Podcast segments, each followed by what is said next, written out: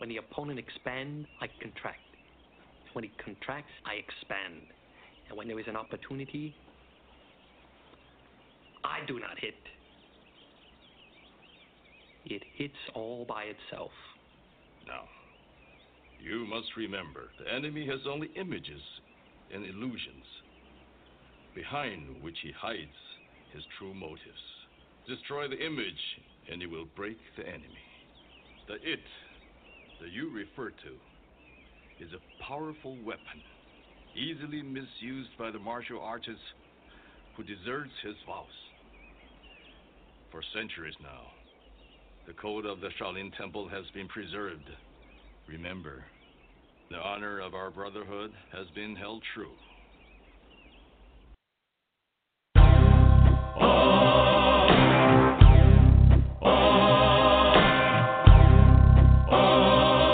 You're traveling to another radio show, a broadcast not only of sight and sound, but of mind, mind, a journey into the wondrous land whose boundaries are that of the imagination. imagination. That's the on-air sign up ahead. Your next stop, Afronerd Radio, with your guides Dburt, Captain Kirk, and on Grindhouse Saturdays, the uncanny Daryll B, And introducing West Coast correspondent, Miss Claire Lanay. Mind expansion engaged.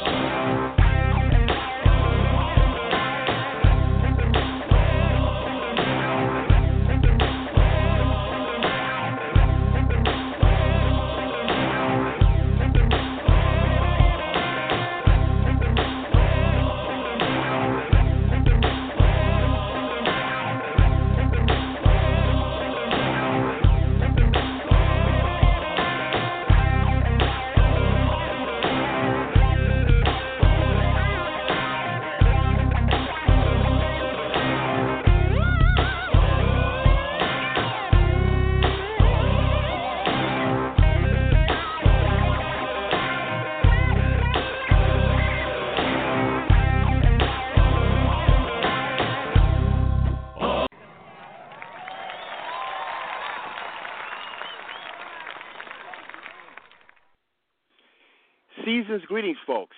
This is a delayed first start, unfortunately, folks. Please accept our apologies, and I'll explain to my co-discussants in a moment. Um, uh, unfortunately, Captain Kirk will not be available. He has a, an emergency situation, so we have our, our prayers go to him. Um, so we will we will continue, even though we had a false start, a, a late start. These things do happen. Season's greetings and all of that, folks. Uh, again, this is the Grindhouse. The calling number is 646 915 9620. 646 915 9620. So, let's do the holiday groove thing for a few moments. It is Christmas. I was I was trying to figure out something else. I mean, there are a number of other holidays going on too, but um, yeah, with the way the way things are going down going down now with Donald Trump, I'm assuming we're going to be able to say just Christmas. a lot of things are going to be returning, allegedly. Anyway, quick, real quick groove, and then we'll get into our discourse. This is Sleigh Ride, Ella Fitzgerald, and it's a remix, so we'll be right back. Let's groove.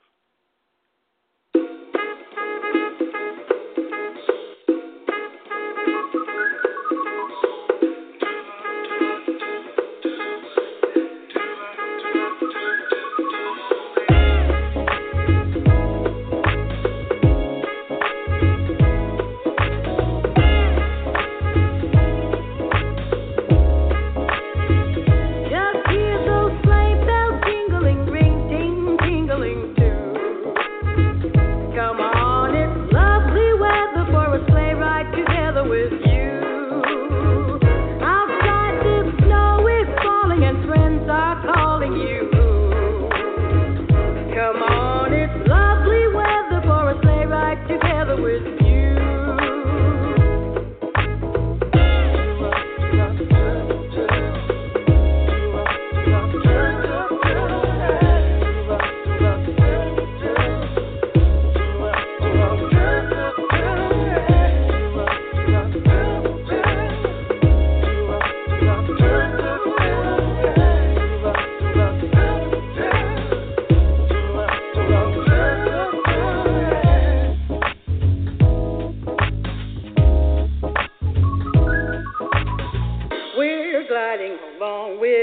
together with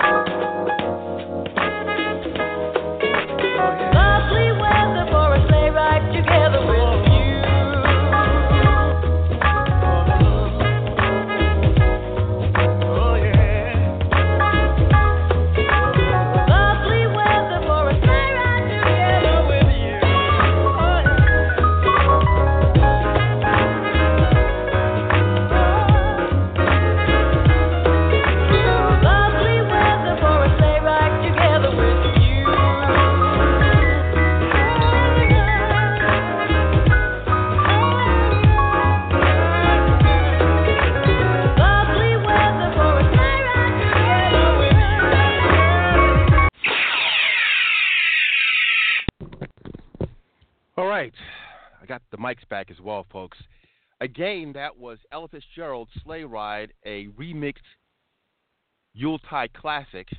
Once again, this is the Grindhouse. Let me just get into this whole whole deal. I see that uh, the remainder of our, of my co-discussants they are here again. Captain Kirk is unavailable. He has a, a family emergency, so I hope everything is okay. Um, I'll connect with him after the show. Um, However, folks, remember the call-in number is 646-915-9620, so feel free to join in. Anyway, you know who this gentleman is. He is the uncanny Daryll B, always a necessary component of the Grindhouse Afronerd Radio machinery. So let's just open up the door for him. My thanks to G. Willow Wilson. If you haven't read this week's uh, Miss Marvel, I encourage you all to do it. It's uh, especially relevant given what we just went through with this election. Thank you. Who is uh, the, the the maker of that? Um, I mean the um, the printing house. Uh, Marvel. Okay, you said tomorrow. Okay, sorry about that. Yeah, Miss Marvel. All right. Yeah. Okay, so I'm a little flabbergasted. These things, I hate starting a show late, but um, well, listen, we're professionals, so we're going to power through. This woman is also a professional. Let me get let me get her intro going. There you go. All is right in the world if I get her intro working. She's our left coast correspondent. She's a veteran in this game now. She's been with us for quite some time, for a little bit now. Feels like a long time now, but because we're so comfortable with each other. Again, out of the left coast, she is Claire Lanay. Let me bring her in. Claire, up? hey. How are you? Here we are. Listen, my apologies for, sta- for starting so late, but it was unavoidable, unfortunately. And I got to check with Kirk because, um, well, you know, these things happen. Um, you know, issues and things like that, uh, medical concerns and so forth. So uh, I'll catch up with him at the end of the show. Um, and he has our prayers, obviously. Uh, he and our and uh, his his family. Uh, let's let's get into some of the uh, the topics. Well, you know what? First, first, Claire, are you ready for uh, a roundup? Uh, yeah, I mean, like I said, as of lately, you know, it's going to be quick and breezy. Um, so let's get into it. All right, let's let's go to the ground for, to the uh, roundup, and then we'll come back. I'm sorry. So let's go to your, let's go to your roundup, and then we'll get into our to the topics after that. So let's go let's go to your roundup, and then we'll power forward. All right. So uh, for Rogue One, the runtime is expected to be approximately two hours and 13 minutes. Doctor Strange has passed $600 million worldwide, which has made it become Marvel Studios' highest grossing single character debut ever. Uh, author Anne Rice has regained the theatrical rights to her Vampire Chronicles and is planning on developing a TV series. Uh, Spider Man's Tom Holland is in talks to join Star Wars' Daisy Ridley in a post apocalyptic thriller called Chaos Walking. Doug Liman is set to direct. Warner Brothers says that it wants Westworld to be HBO's next Game of Thrones, and also will plan on on maintaining its its solid structure and, and world building of DC and the Fantastic Beasts franchises. Uh, let's see. Speaking of Rogue One, since that's going to be on the brain a lot, coming out very soon. It's had the second highest first day of ticket pre-sales. Also, considering that it's the prequel to A New Hope, it should be no surprise that Kathleen Kennedy has said that there will be no sequel to Rogue One. Uh, let's see. Nearly 30 years after playing Harvey Dent in the 1989 Tim Burton's uh, movie Batman, Billy Dee Williams will voice Two Face in the Lego Batman. Former WWE star Cody Rhodes says that he wants to play Black Bolt in Marvel's Inhumans series next year. And let's see if there's anything else I got. A couple more. Uh, Jurassic World 2 has added the Get Down star um, Justice Smith to its cast. And last but not least, Warner Brothers has confirmed a solid release date for Aquaman. As of right now, it is set to uh, be in theaters October 5th, 2018. And that's all I got for the roundup. Right back to you. All right, um, folks, let's just get into this this uh, discourse about the DC WB crossover. I'm very curious as to hear what my co-discussants uh, have to say about this four-day event where we had literally Supergirl, who's new to the fold on CW, a Supergirl crossing over with the Flash, crossing over with Arrow, and the finale, of course, was with Legends of Tomorrow. So let me pass the mic to the uncanny Daryll B and get his thoughts on the four-day crossover event. Daryll, what are your thoughts? Wow, there was a lot of racism against the metas shown during this thing. Um, uh, listen, we said it before. All right, uh, we've said it on the show ever since the the they they came up with the plans for the, the theatrical universe. Right, we said that that the, the, they should take cues from the CW universe because even though we have problems with it, all right, the CW universe has, uh, by and large, shown that they've gotten the core of these characters right. Okay, and it was on display here. I mean, it was on uh, uh, Barry's overwhelming sense of hope, uh, Oliver's like pessimistic, uh, pessimistic, but but I'm the rock of the group sort of thing. You know, um, uh, it. This is one that was just fun. All right, I mean, uh, uh, at times it was like a fish out of water. okay? Especially Supergirl, because honestly, you saw that uh, Legends of Tomorrow, especially, didn't know exactly how to use her, which I find amazing because it, it, she's Supergirl. I mean, we've seen what she could do. Uh, the whole thing with the meta bomb, or or the gene bomb, or however they're going to phrase it, you know, you get Firestorm to do to to to work on that. Uh, you got Supergirl. She can like lift it and throw it like out of you know little stuff like that that that bug you as a comic book fan, but at the same time it was fun. And kudos to the writers. They nailed all the small situations here correct. All right? Cisco wanting to blow up Barry's spot, angry at Barry, and then realizing he came down and him and Steel actually did the same thing as Barry. You know, um, Diggle being mad, but then realizing I I love my son. You know, I, I can't really stay. I, I mean, I, so so uh, so you you can't really stay mad. you know, you you could be mad at what is lost, but look at what you've gained. I mean, the Stein thing.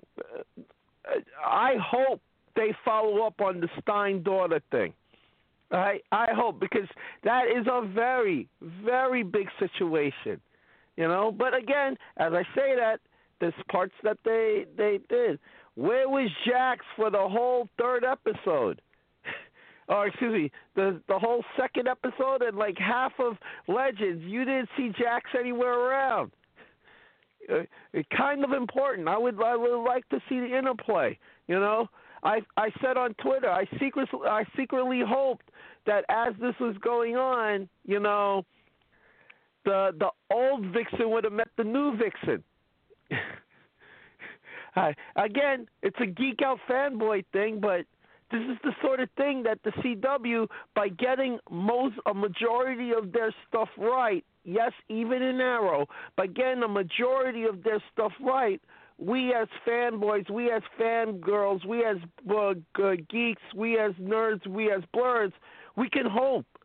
We can hope and go, oh, this might happen, or oh, I'm so pumped.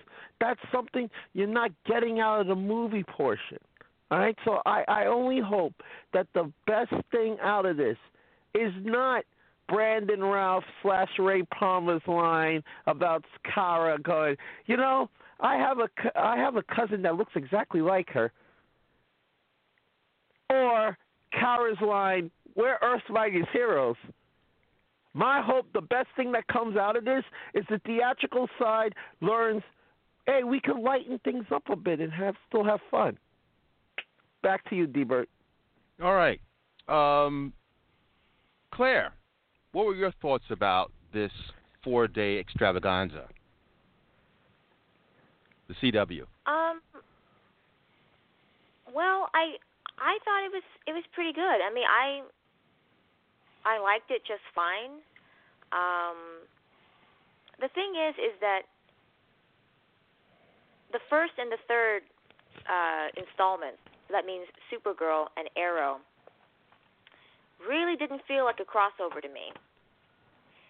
For Supergirl, there is literally zero crossover until the last 30 seconds. It really is just a regular Supergirl episode, and that's okay. I'm okay with that because I'm, I'm I'm okay with the show, and I'm I'm actually kind of liking the changes now. At first, it was a little bit you know, it's a little jarring because you're transitioning from a different network, and now you're transitioning from Jimmy Olsen and uh, James into Mon-El being a potential, you know, flirtation, love interest, whatever, you know, and Cat Grant. So yeah, a lot of changes were made that felt a little abrupt at first, but now that I'm seeing it unfold and I'm seeing the sister Alex kind of get her own storyline and and and character development and all that. I'm I'm liking it, so I'm not complaining. I'm not complaining, but I'm just saying if you're to call this a crossover, have it be a crossover because literally it is not for her until the last 30 seconds. Um, let's see for Flash. Flash, it's definitely that is the crux of the whole episode. That's that is the show because that's their game. Time travel. That's their whole bit. You know, um, interdimensional. You know, uh, multiverse. You know, traversing. I mean, that's that is what they do. So it makes sense that that's the majority of what the story. You know, involves, and that's where the aliens you know the dominators crash and that's the with Lyla and all that it all makes sense so that I thought that was fine that worked out just fine I'm still a little unsure of how I feel about the the resolution between Cisco and, and Barry and and just I mean even the the conflict to begin with felt a little wonky to me but anyway if they're back to being be- best friends that's great um, I mean, it was kind of fun for me. That was my favorite part, honestly. My favorite part, just because we're so in tune to that mindset now. This whole year, um, I told you it was the year of the verses. You know, 2016 is about division. It doesn't matter if we're talking about Trump and Hillary. It doesn't matter if we're talking about Apple versus FBI. It doesn't matter if we're talking about Captain America or Iron Man or Batman versus Superman. This is the year of the verses. Daredevil, Punisher. It was all about the big match, the big fight, the big conflict.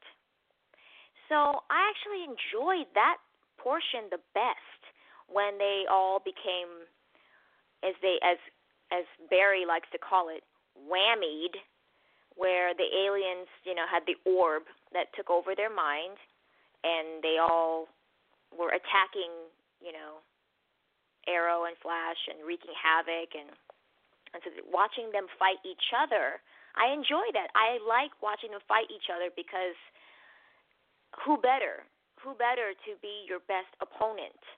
Who better to be your best nemesis in that in that particular situation than somebody who already knows the the style with which you fight they know all your strengths, they know all your weaknesses. So I I thought that was the most fun for me. Arrow again didn't feel like much of a crossover. Not really. And again, I don't blame them because this is their landmark episode. This for them is about bringing back the dead. You know, bringing back all the voices that haunt you, bringing back all the cast members over the years that have been killed off and playing with this this dream sequence, this idea that you know you you could just have this perfect life and be here. It's funny because Supernatural they did an episode like this and other science fiction, you know, shows and and other projects have have touched on this kind of idea. It's kind of a well-known plot device the idea that you could have everything you've ever wanted or everything you thought you ever wanted. But the thing is it, it you know just like when supernatural happened it was a, a again a prison. It's a mental prison just to keep you there because why would you ever want to leave? And anyway so it was interesting you know seeing everybody seeing laurel seeing the mother the father all of them in the same room together. Um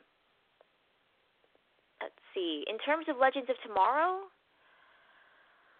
it was okay. It was pretty good. I mean, it was. It, it definitely. Again, it was nice to see all the, you know most of the gang get together.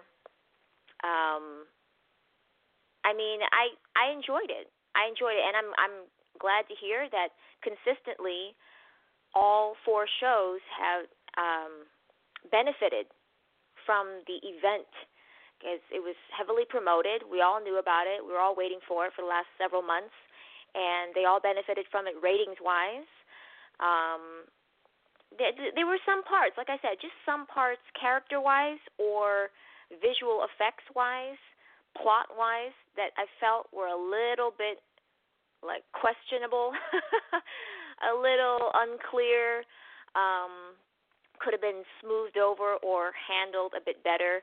But I'm not hating. I'm not mad. I mean, this is a lot of work to try to to try to, you know, write basically a four piece, you know, a four piece arc across all shows and still maintain each individual show's personality, their sense of humor or lack thereof.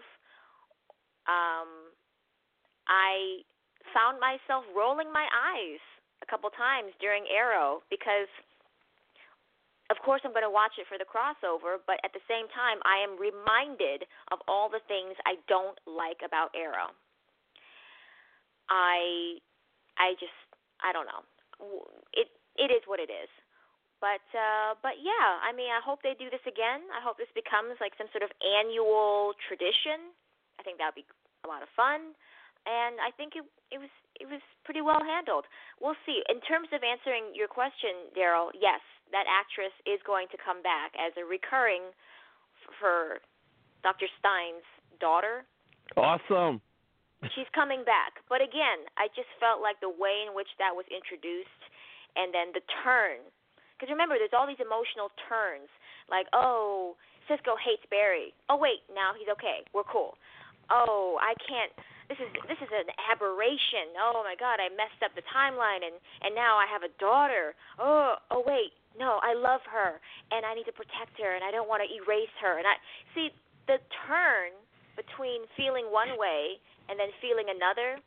Those I felt were rushed and didn't feel authentic or very clearly expressed at all. But again, I'm not mad because you only have so many minutes. You only have like less than 45 minutes to tell your story and you've got quadruple the number of people running around, you know, needing something to do, needing dialogue, needing to be of purpose. So I'm not mad. I get it. I get why they had to rush through a lot of these little, you know, storylines. But for the most part, I I thought it was good. I thought it was good. I I I'm I'm positive that the uh, movie side of Warner Brothers is not going to pay attention they're not going to look at this as, hey, maybe we could learn something from this. No, they're not. They made that clear from get go. So we know I'm not going to try to expect any more fun from the movie side. I'm just going to just take it for what it is. That this is a separate entity, and I think that the CW is rocking it. Yeah, you know, um, I'll, I'll say a few things. Um, first, I I really enjoy myself. It definitely felt like on, on many occasions, in looking at this thing, it, it felt like a comic book coming to life.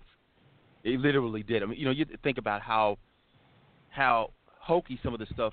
I mean, it has it has its share of hokey hokiism, hokum, but um, for the most for the most part, as far as even the CGI, you know, years ago, if any kind of comic book interpretation were to make it TV, you had to really like go through these the, this angst as to is it going to be any good? I mean, if you if anyone could remember the 1970s Marvel TV superheroes when they when they had the Hulk, well, the Hulk wasn't that bad, but it was still it had its moments. Although Lou Ferrigno is is is huge, so there was some some believability factor in that. Maybe maybe the Hulk I might have to take out as a TV series, uh, but everything else you know, when they had the Thor and Daredevil, uh, it, it was just it was just bad. I mean, you know, you could look at it now with some kind of fondness, but you know, but now we're at a point where you can kind of see that the CGI there's this singularity point that I've always spoken about on Afronerd. That, uh, of course, the movies there's more money involved, but the technology is a technology, and it's still going to be a point where you're going to start to see that some of this stuff is going to be almost catching up, where you, you can you can pretty much enjoy this stuff because of the CGI. So I appreciate it on that level. There are some plot points that were pretty sticky. There are some meta human meta humor points that I thought were funny. Daryll referenced the Brandon Routh shout out, and um, I believe Berlanti has already been. People are already asking about that, and they're assuming that there, because for for for him to say that she kind of sort of looks like my my cousin, obviously that's a shout out to his his 2006 turn as the the Man of Steel himself in the, in the cin- cinematic universe. But it also opens up the door that well maybe um, Benoist can come in as that as that cousin on on Earth. You know the whole doppelganger thing is is pretty prevalent on the CW. So we, we don't really know what's going to happen. I mean, he essentially said it was kind of a one-off. You know, I mean, as far as that particular joke meaning anything, but you but you never know. Obviously, that device, and again, folks, we're talking about the CW crossover event, four-day crossover event. That device that Cisco created for for Kara, that's going to make it very plausible and easy for her to interact interact with everyone. Arrow, Legends of, of Tomorrow. So I, I'm kind of excited about that. And I, I I will confess, I, I do have this family thing. I do like when, when when people are friendly and family toward each other. That kind of camaraderie really gets me. So that, that group hug thing that they did, and I think it was um, it was Arrow. Ollie begrudgingly wanted a hug, but you could see how that was. You know, they're friends, super friends. also, the Hall of Justice. Hall of Justice. Yep, I knew I mean, once that- you said Super Friends, you were going to bring up the Hall of Justice. I mean, they brought that there to life. Uh, that was pretty interesting. They, they're always doing little little pricks and and nods to the stuff that we grew up on. So I I really I really cannot hate on what they did, and and we, we we've known for quite some time that they were going to do when they first did the the Arrow Flash crossover, and they talked about how the ratings jumped on that. This is going to be a thing. So to to assuage your fears, Claire, or your concerns, yes, this is going to be a big to do. Matter of fact, uh, I think there's another. They're going to have a number of crossovers. Not just they're going to probably probably have this, just like a comic book. This is why why this is it, you can't hate on it. Just like a comic comic book where they have these big crossover events, that's going to be an annual thing. But then they have these mini crossovers that are going to be happening all the time because they just work as far as ratings. So they're they're already talking about Supergirl and Flash having this crossover thing uh, as a musical, which is coming up. So Right. they, they're not going to stop it; it's just going to expand. So I, I'm excited about it. I, I I thought it was pretty well done. I, I was I was. Um, well, I mean, the musical what- aspect of it seems a little silly. I'll be honest. It seems a little silly to me.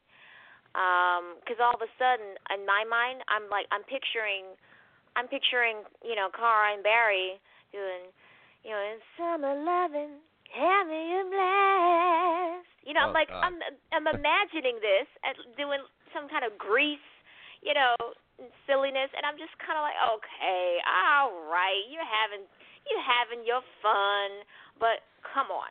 The thing is, is that I, I'm, you're right. I'm not hating on any of it because I think that what they achieved here is fantastic. I mean, they. I'm telling you, if only, if only the upper echelon folks who were running the film side were paying attention to this, because especially for Legends, you know, the the fourth installment of this this whole crossover, when they finally have their their version, their version of the Civil War splash page of the epic battle, you know, two sides, you know, running towards each other and and doing their thing. I mean, that was awesome.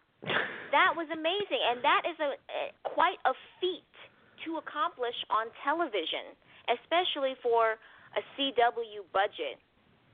Not even a CBS, not even you know ABC or Fox, but a CW budget, and they were able to rock that. So I'm, hey, I'm definitely looking forward for them to uh, to to keep trying this because, like you said, it is absolutely quintessential comic book, you know, tradition to have these people crossing over into each other's lives and stories. So I'm no, I, I hear you. I'm definitely want to see more of this. Well, that's the scary thing too. Uh, People, y- y- we joke about the musical crossover, but half of the combined cast of these shows came from Glee, and a couple were even in. High School Musical. So, Exactly. so uh, as me, I can laugh and say no way, but um, they've done it before. You know, uh, if they do it, I just hope they do it like how Buffy pulled it off, or how um, Angel pulled it off. Because they both had musical musical episodes that went over pretty well. Me, I'm not dude. I'm not that dude. it, it, it took forever for me to get the original Hamilton cast recording, and then and then uh, of course I picked up the mixtape. You know, it took me forever because I'm not a musical dude, but at the same time, they do have the cast for it. I'm just saying. I hear you. Well, the well the musical stuff, it, it- I guess usually it, it you know it, it it adds to the hokiness of it. However, there have been moments where I have to concede to the musical moments. Uh, Am I Blue with Batman in the animated series? I, I, I thought it was terrific. It, it, it was it was uh, it was incredible. I mean, it's, it's that's such a legendary episode that everyone references, and people who are into this stuff they reference that "Am I Blue" thing. Um, Batman singing, it was so uh, out of character and yet in character because Batman can, can allegedly do anything. So that was cool, and also with um, I do look at Lucifer and the uh, the the actor. What's his name? Tom something. I forgot his, his full name. My apologies. I'll look it up in a moment.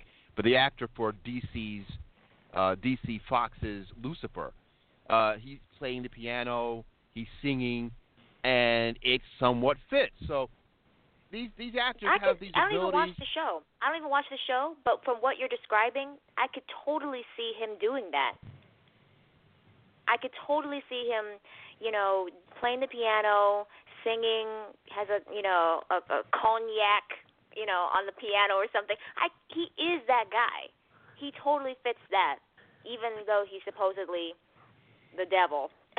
like that's that, but that's what fits. That's part of how charming and and kind of plays to the to the opposite. You know, that's what makes these characters interesting. If you don't play it so obvious, you got to play play to the opposite characteristics of what you assume this person would be, whatever you know, evil or good you know they may supposedly possess. But uh yeah, I haven't really seen that show. Honestly, it's not my thing, but I could totally see him being that guy. Yeah, I, I dig I dig uh, Lucifer. Um, he's coming from the Sandman universe, so there's definitely a DC thing. Uh, I listen. I would like to see Constantine on that show. I doubt it, but I, I think that that actor is still kind of lingering around. There's a lot of fan support for the for the actor, um, per, uh, Matt Ryan, if I remember correctly. Matt Ryan, who plays, uh, um, ah, why am I forgetting? I'm, I'm forgetting things. I'm like bad as uh, Trump. Um, Constantine. Constantine, thank you. Jesus. Con- the actor plays Constantine, he's you know he's still very much alive in this, and I think he's re- he's revising, reprising the the role in the DC uh, JLA Dark, Justice League Dark. So, um, And he's supposed to show up on Legends. He's supposed to Oh, show he up sometime in the second half of the season. let's see, Or at least that was the rumor. Why are they? Why are they? Why are they teasing this guy? The guy had like three or four million uh, viewers on an NBC show. I'm pretty sure would have done great on CW instead of this Riverdale thing. What we'll talk about. I have no idea what that's going to be like. Um, you know, something else. Something else I wanted to mention too, and then we're going to go to a quick Yuletide thing. Um, one of our supporters, um, Daryl Vader, no relation to our uncanny Daryll. Uh, he sent a tweet to me with this Iron Man Gamma protocol, and it's essentially uh, a fan that made that that made these CI, CGI online films as a as a nod and a continuation of some of the stuff that we've seen in Avengers. So he had a full I don't know how long it was. Did you see this, Daryll? It's like a ten minute fight Yeah. between uh, bet- between the Iron Man Hulkbuster armor and the and of course the Hulk. Uh, what are your thoughts about that? I'm, I'm going to connect it to what we just saw, the four day event.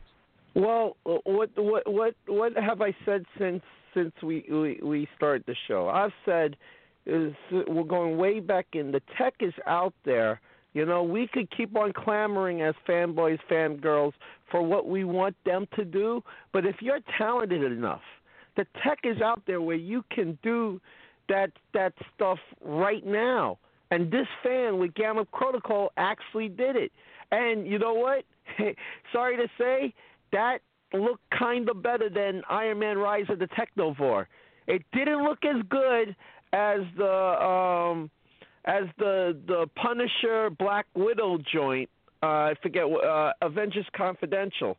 That one looked better, but but Gamma Protocol looked uh, on. Uh, well, I'll say it looked much better than the Iron Man Captain America animated joint that Marvel and Disney put out and slightly better than the uh, Iron Man Rise of the Technovore joint that they looked out. So I I will just I I I will say it like that. You know I you know there are talented fans out there. We most of the creators that we've talked to here started as fans. You know they started doing their own thing before they got their big break. My thing is when it comes to Marvel you know, this is the type of thing we need to be putting in. You know, when it comes to DC films, you know, you see what the CW is doing. Don't just poo poo it saying, oh, that's television. Learn from the fan reaction. Learn from the, the, the stuff that they have that, oh, don't just say all of it's kitty stuff. You could take parts of it. You could adopt parts of it, put it in your own thing. Uh, of course, give the folks recognition that they, you're using some of their their atmosphere, but it can only enhance the product. You know. Back to you, Afro Yeah, well, the reason I brought it up is because I was just thinking that the way that that gentleman produced this Iron Man Gamma Protocol animated short, and I don't know if it was if it's I guess it will be classified as animated, but it was more of a CGI thing because it looked surreal. And you could tell that with more money or uh, maybe a, a, more money or more um, more RAM or what have you, that he he would be on par with anyone else uh, that's doing work at Marvel or Disney or what have you, and it, it makes you wonder how much does it actually cost to make these movies? I mean, well, I know the man hours. I mean, I've seen calculations of why these CGI movies are are are expensive, but at the same time, you see a guy that's just posting up his his work. That's that's you know you could see how some of this stuff would be very advantageous to what we see on Supergirl, on Agents of Shield. That for, for I mean, listen, this is this is far removed. I spoke to a colleague about this a few days ago. That even what even with what we're seeing on TV, it's far removed from the George Reeves era. I mean, you really had to stretch your mind with George Reeves, you know, hopping out of windows and you know, you had the scrolling background and you know, it, it, it was what it was because it was 1950, 1952, 53. But now, you know, these things look, you know, pretty pretty respectable for TV standards, and we know that there are budgetary concerns. But I'm looking at a, at, at a guy online who, was essentially look telling you how this stuff works even on the big screen with Robert Downey Jr. versus the Hulk uh, for for for Avengers, for Avengers Two. So um, I'm, I just thought that there's got to be a point where what happens on TV is going to be very. I mean, I think we're almost there.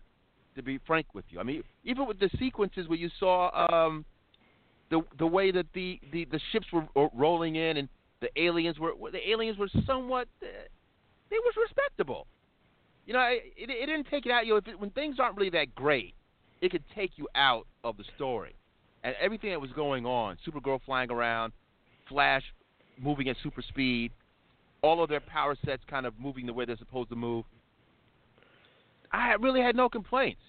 Yeah. You know, um, um, um and like, I felt like it it was it was that perfect medium. It's that perfect medium that that isn't going to take itself so seriously but at the same time, it's not going to be so hokey that it's meant to be you know, laughable. Like like when you said the aliens, like you know, um, Mars attacks. Yeah. All Remember? right. You know, that's like over the top. You know, over the top. Um, and even uh, you know, lovingly, lovingly, I'm you know referencing um, in terms of taking yourself so seriously. Those uh, those aliens from uh, the original the original Star Trek. The um, the Borg? ones that with the huge heads and and you know what I'm talking Oh, about. um, shoot. Uh, but you know it. which episode. yeah. You know which episode? Like they they Well, you could you know psychically control Kirk, you know, and they could oh yeah, yeah. pain. You know the original could- series though. The original series. Yeah, yeah. Oh yeah. But that's what I'm Eh. saying. Like right now, what- what we're seeing, it's that it's that happy medium where it's it's not we're not going to be at risk of falling out of it or or being distracted or rolling our eyes or finding fault because either it's taking itself too seriously or because it's just being completely over the top and just kind of ridiculous. It's just that happy medium where you just allow the audience to just jump right in and go for the ride. And yeah, you're right. There's a lot of stuff going on. I mean, we got people flying, we got heat vision, we've got all powers, you know, being whipped around, you know, every which way, and these creatures, the dominators, you know, it's there's there's there's a lot there's a lot to it. But yeah, I, I, I was couple. There were a couple things that I was a little bit confused by. A couple things that did feel a little Mars attacks to me, or a little, a little hokey for the sake of moving a plot forward. Like when the president gets evaporated, or you know, like, Oh like- yeah, that was Mars Attacks right there. Yes, yes, that that was totally Mars Attacks. Hey, hey, hey, how how about this? Okay, if if I'm going to do dissection, Diggle was military, right? Okay, Diggle military special forces. If you tell me your plan is all the heroes come in through the front door together, where a president is being held, Diggle, you got military experience. Go like, this is not a good idea.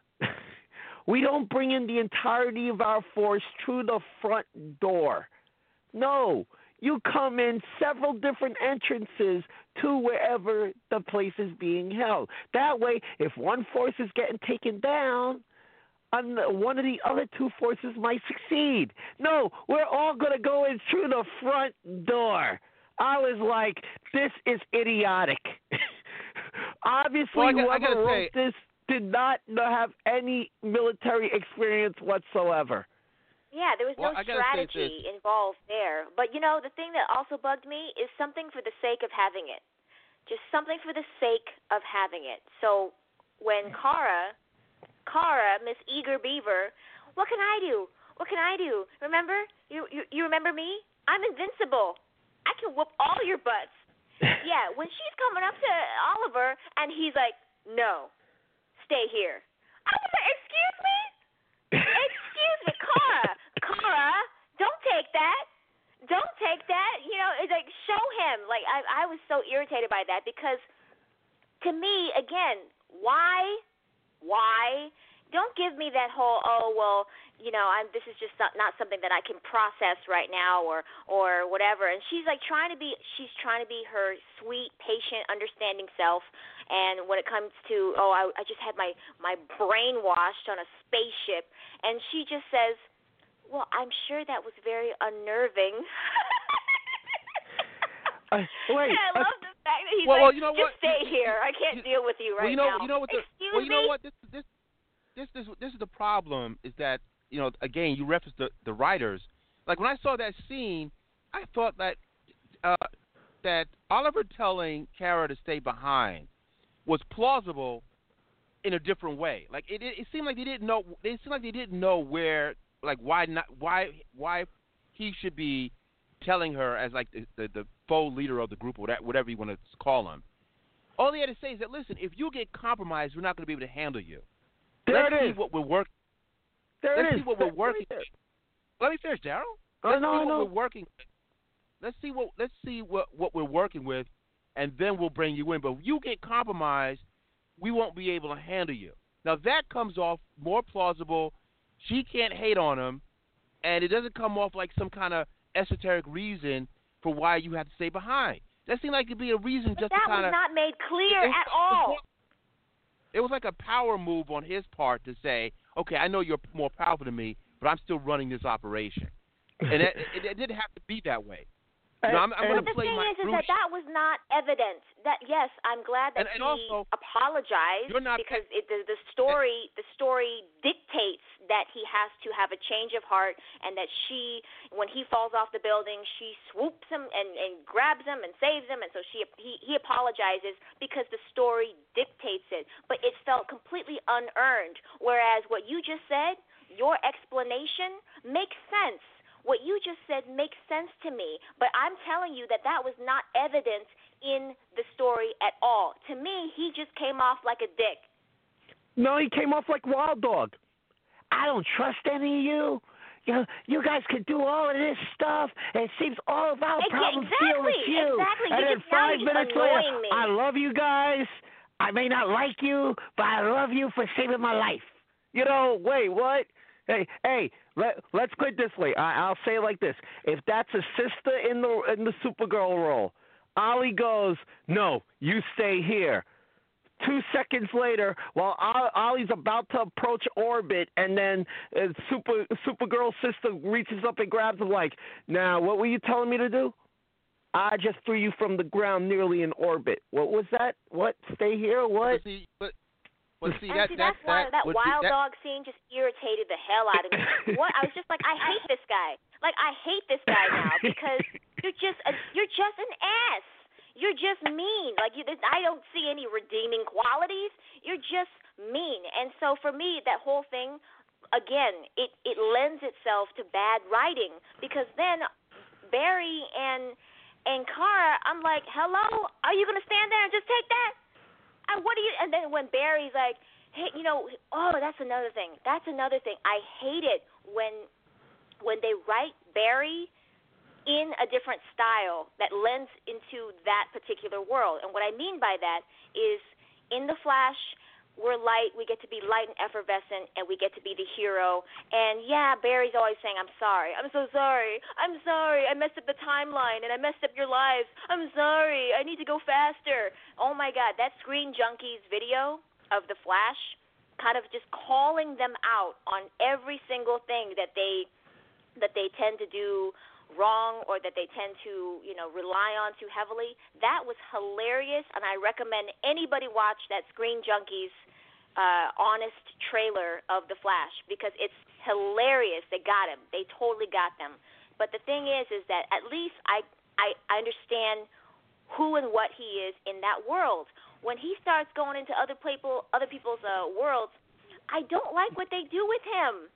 I I I think that I think Oliver Oliver benefits from jumping into somebody else's world because I think that it opens him up and we see a different side of him and it makes him more interesting, more likable, more human, more whatever.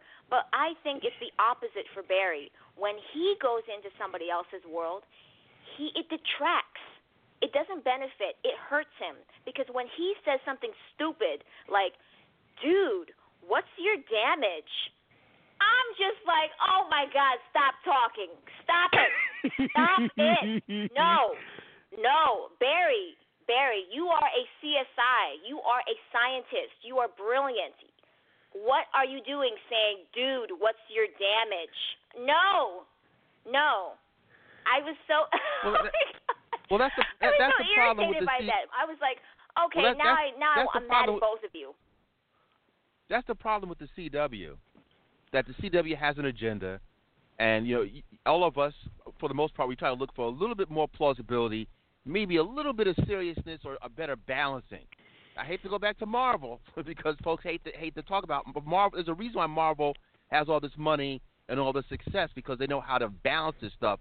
And the CW, they have such such an agenda when it comes down to you know the people have to look a certain way, it has to be very youthful and effervescent, and that's and that conflicts with with actual plot lines and plot points. And let's face it, Arrow is supposed to be a Batman analog, and that's why he did what. That's, that's another reason why they let him do that. He's supposed to be Batman, but but Bat, Batman would be able to talk down to metahuman.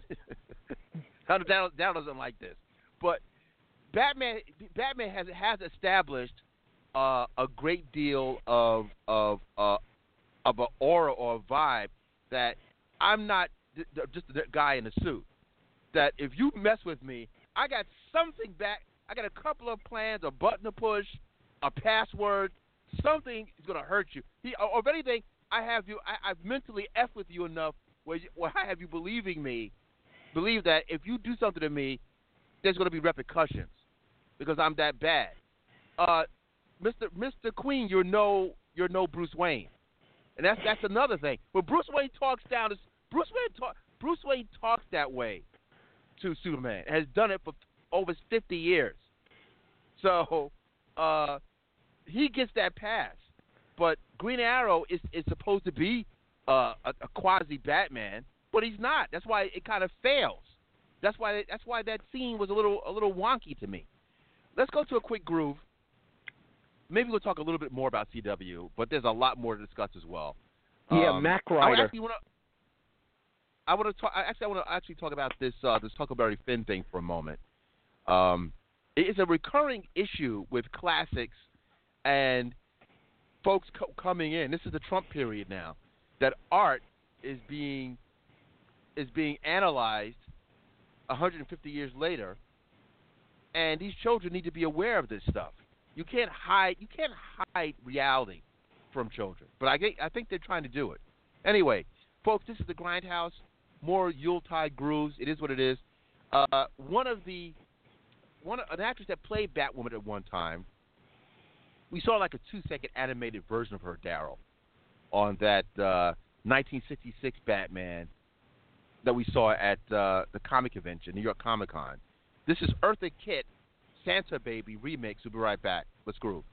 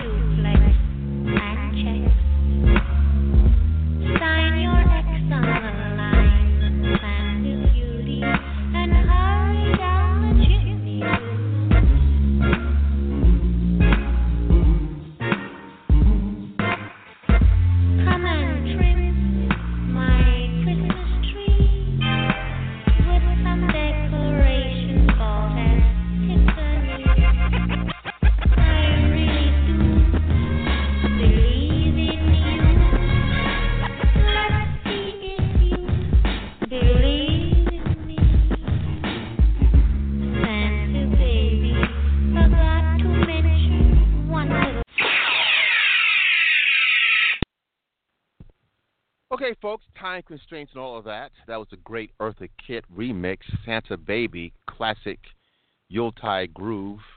Uh, and I was thinking of the, the, the cartoon that was recently released that, that Daryll and I actually saw at the New York Comic Con a few months ago. And that was simply Batman, the Cape, the Return of the Caped Crusaders. Definitely check it out. All that kitschy goodness. Uh, I, I had such a good time that, you know, just visually, even though it was an animation, animation, it looked it looked dead on with the 1966 series. And, and I might have mentioned this on air before. I know that Daryll also knows about this. That our local com- comic book store just so happens to be next to a an automobile uh, collision shop, and the owner, I'm hearing, has several Batmobiles. But one of his customers brought in his Batmobile, which is the one that looks identical to the one. I mean, identical to the one that was in the 1966 series. So every time I look at that thing, I I feel like I need the lotto or something. I mean, I feel like if there's any any any time that I thought that I would not drive that car, I'm like, okay, I would never be. I drive a car like that. But I saw it up close. I said, I would drive this thing. You know, on a weekend or something, there's a goof here and there. I would drive this thing. That car is still so. I mean, it, it people come up to it. That that is the Batmobile. We can talk about all these other Batmobiles the Batmobile that, that that's in the um, the current DCEU, but or DCUE or whatever. But that one, the '66 one, is is the Batmobile. I'm sorry. You look at the thing up close, eh, that's a that's a badass ride. Anyway, um, you know, one last thing too that I thought was cool about the CW crossover is uh, Cisco. I like when Cisco has his his quips that break the fourth wall.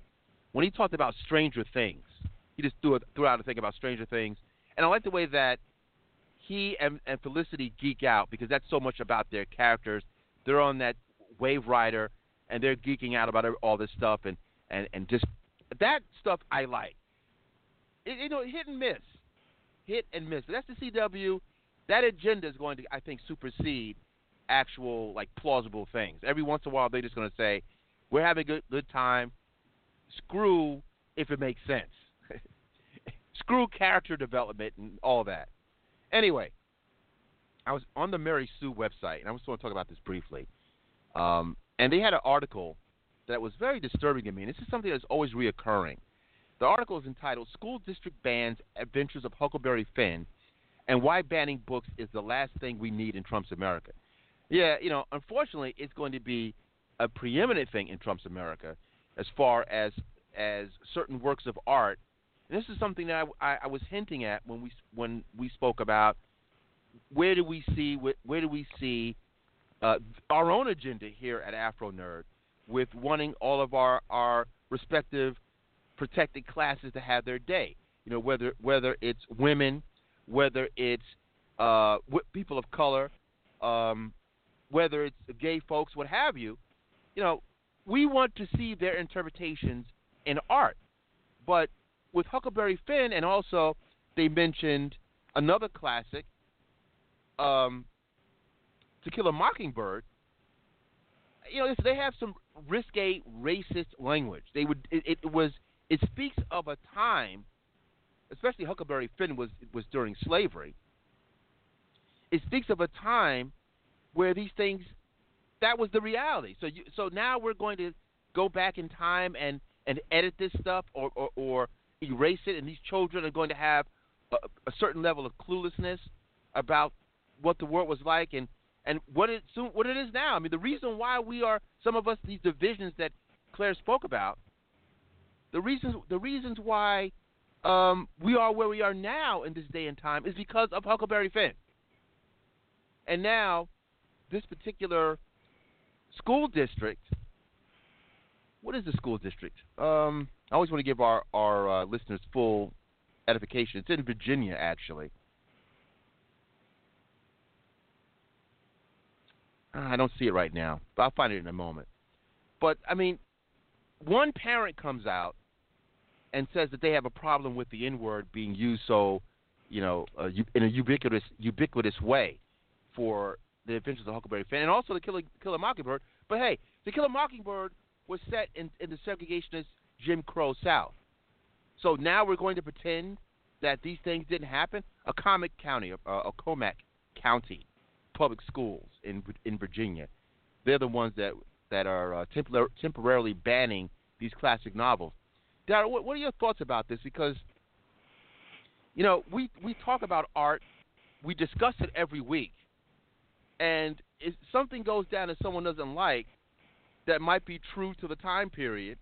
I mean that's that's like, hey, you know, going back in in a Waverider, which they did, where they had they had kind of a send up of of Nat Turner. I mean, at some point when you go back in time, even in even in art, you have to deal with the reality of what was that time period. Now you have folks that want to want to ban this kind of stuff. So, what what are your thoughts about this particular issue and how it's always reoccurring? I, I'll say it like this: it's all connected, and people look at me what like the Marvel thing. Like, no, I'm saying it's all connected.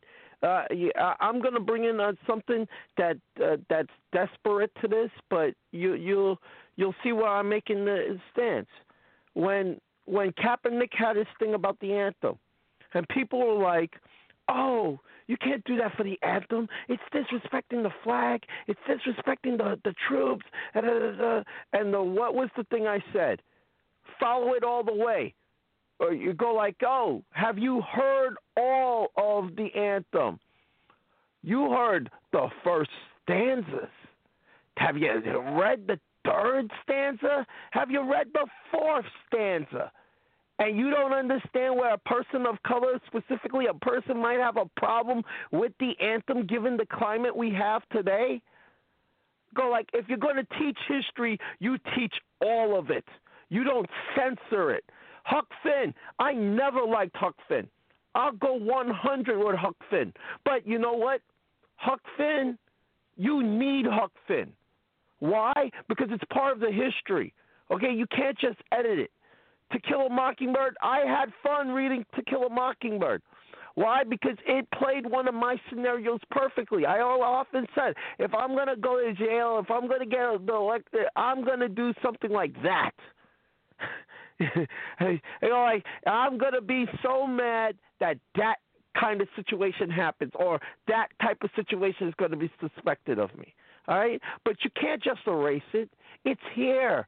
They, listen, this this is a group now. All of these people are groups now who think, hey, if I erase a tweet, if I erase an email, that erases history.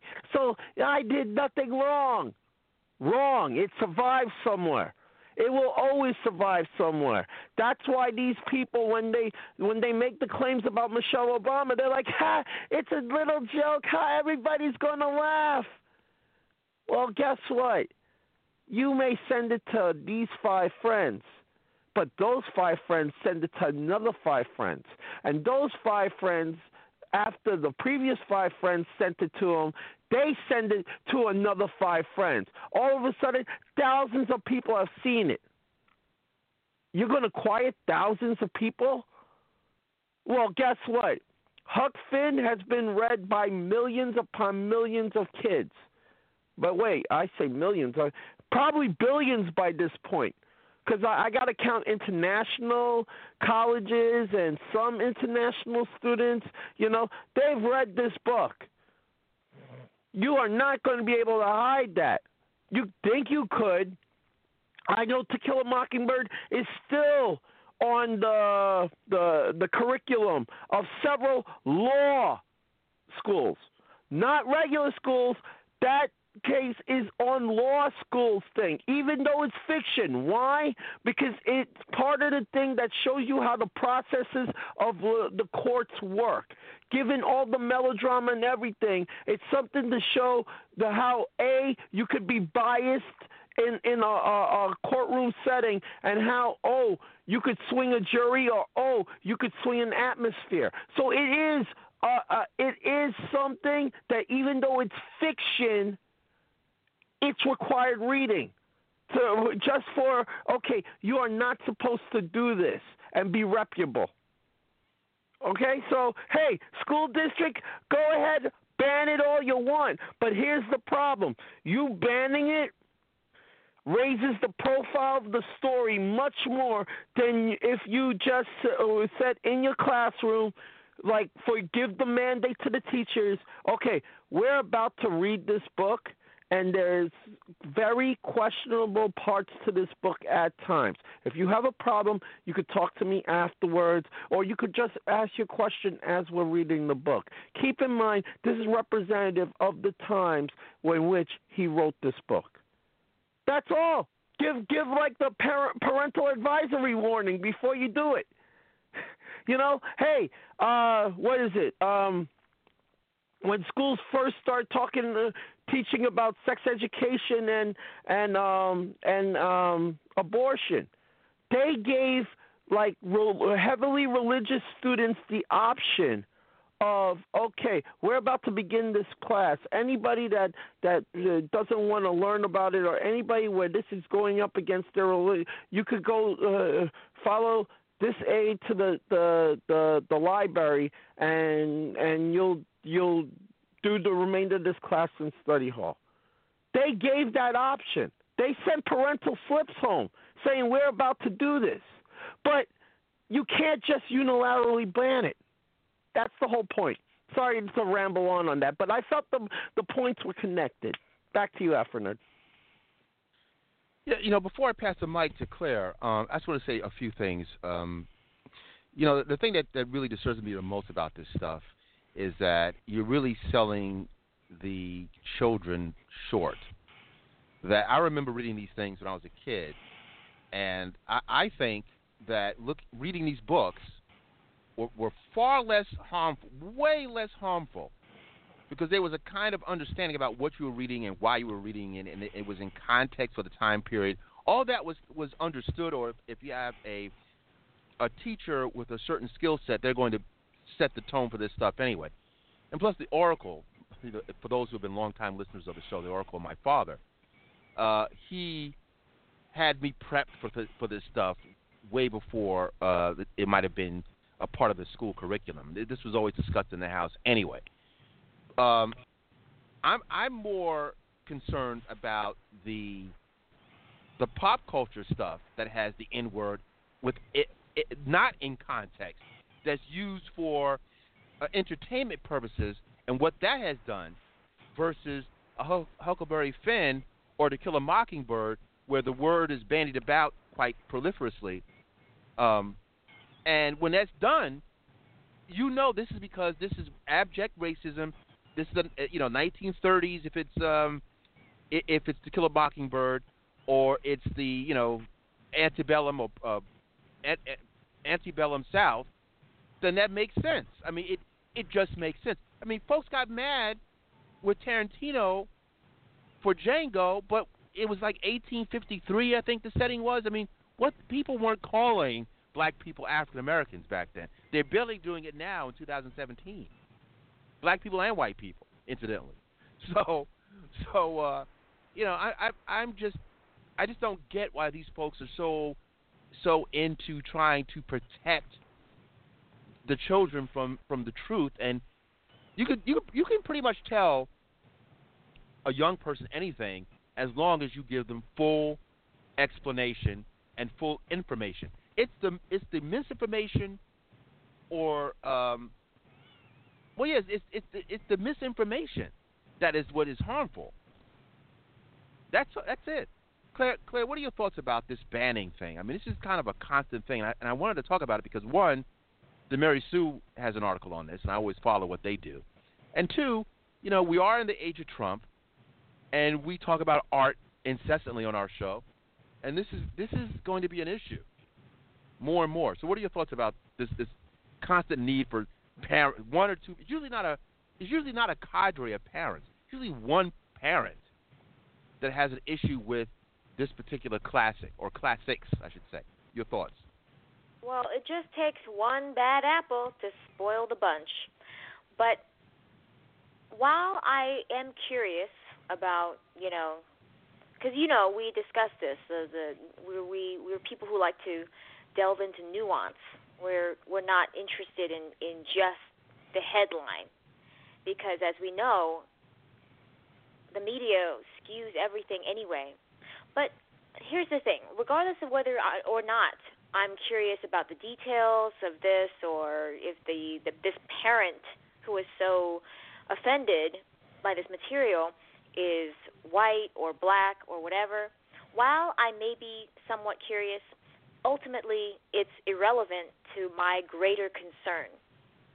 And that is when I was a kid, and even now, some of the stories that really stayed with me, really stayed with me over the years are the one which is why we you know we're we're nerds to begin with because we love science fiction we love dystopic you know stories that that make us think about the future. Um but i'm talking about 1984 i'm talking about animal farm. I'm talking about brave new world. I'm talking about some of the short stories by by kurt vonnegut and ray bradbury I'm talking about Fahrenheit 451. This is what's happening. This is what's happening. Censorship. It is a dangerous road to go down because ultimately it's about control. It's about control and the distribution of misinformation. So I I look back on those stories knowing full well how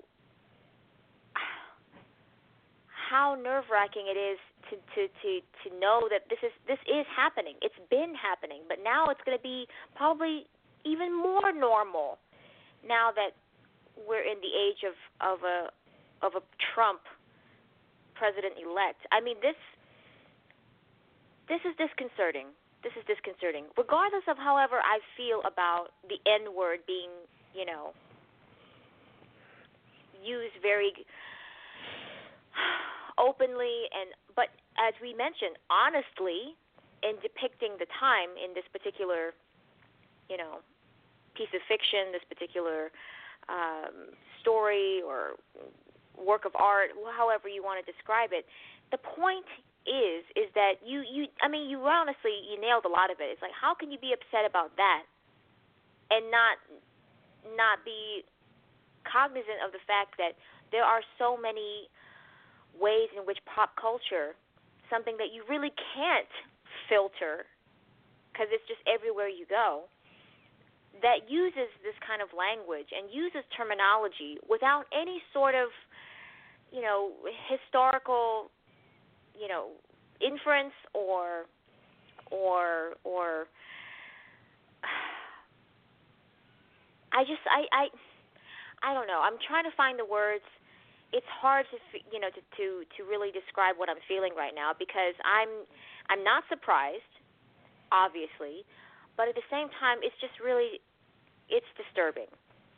It's it's disturbing. I mean, there are a lot of these stories that I I, I look back upon in which the whole point of it is to to warn us, to warn us of the dangers of of trying to control information. I mean, to trying to rewrite history, you know, in a way that you see more favorable.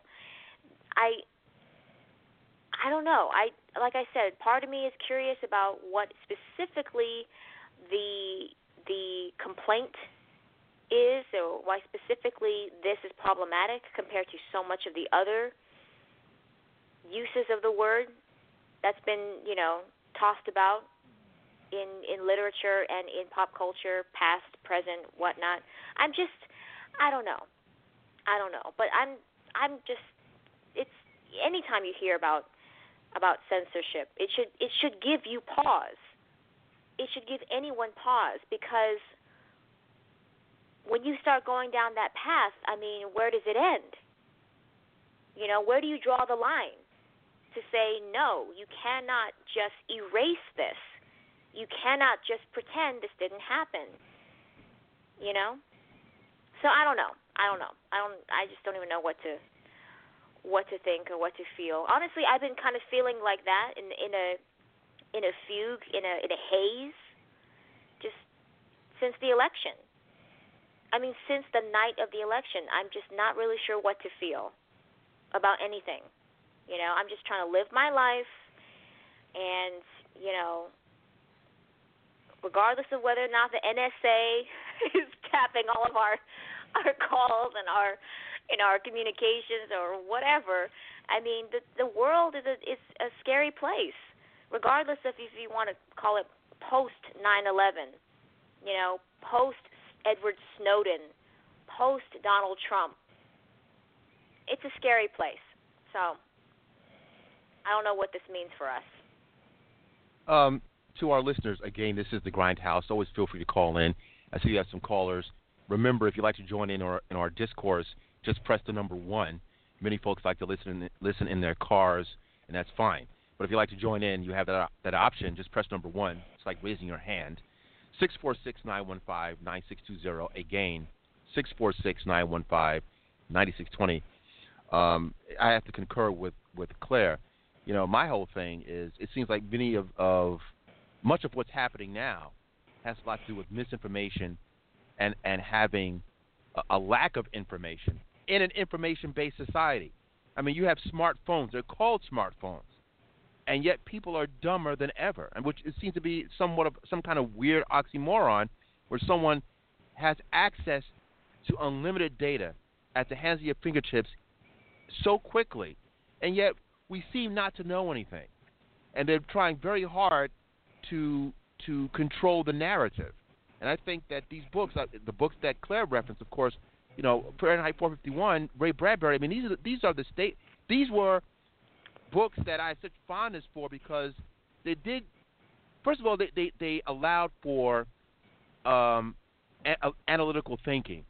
They allow for for young people to tap into a portion of their brains that would allow for for someone to actually have um, not only to think creatively, but to also be somewhat discerning, to to to to be logical, and to be more expansive in their mindset. Now you come across these younger folks, and they seem to have kind of a truncated view. They can't. They don't do nuance. That's probably one of the reasons why I get along with, with, with Claire. She's part of our crew because I'm able to explain things, even if you you don't agree with me. At least you will allow for me to to, to, to make my point, and you could say, okay, I see your point. But you have folks that are so that are raised now, and they're being raised in these kind of environments where you're only allowed to hear one side of the story, and you're not allowed to have a, a more fact-based, expansive viewpoint. You know, I could, you can, you can. That's what makes makes for a great attorney.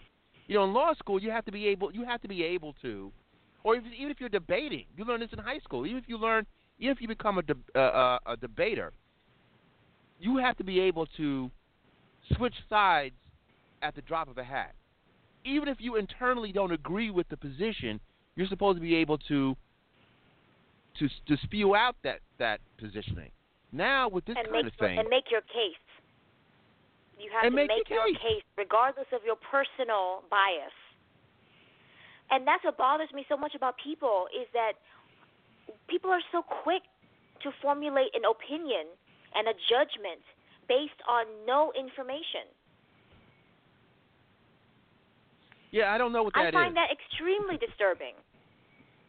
I was always raised, shouting out the Oracle again, that uh, one the, the most important thing, and we do, do this on our show as well, it's just a habit. And I've been doing this since I was a kid.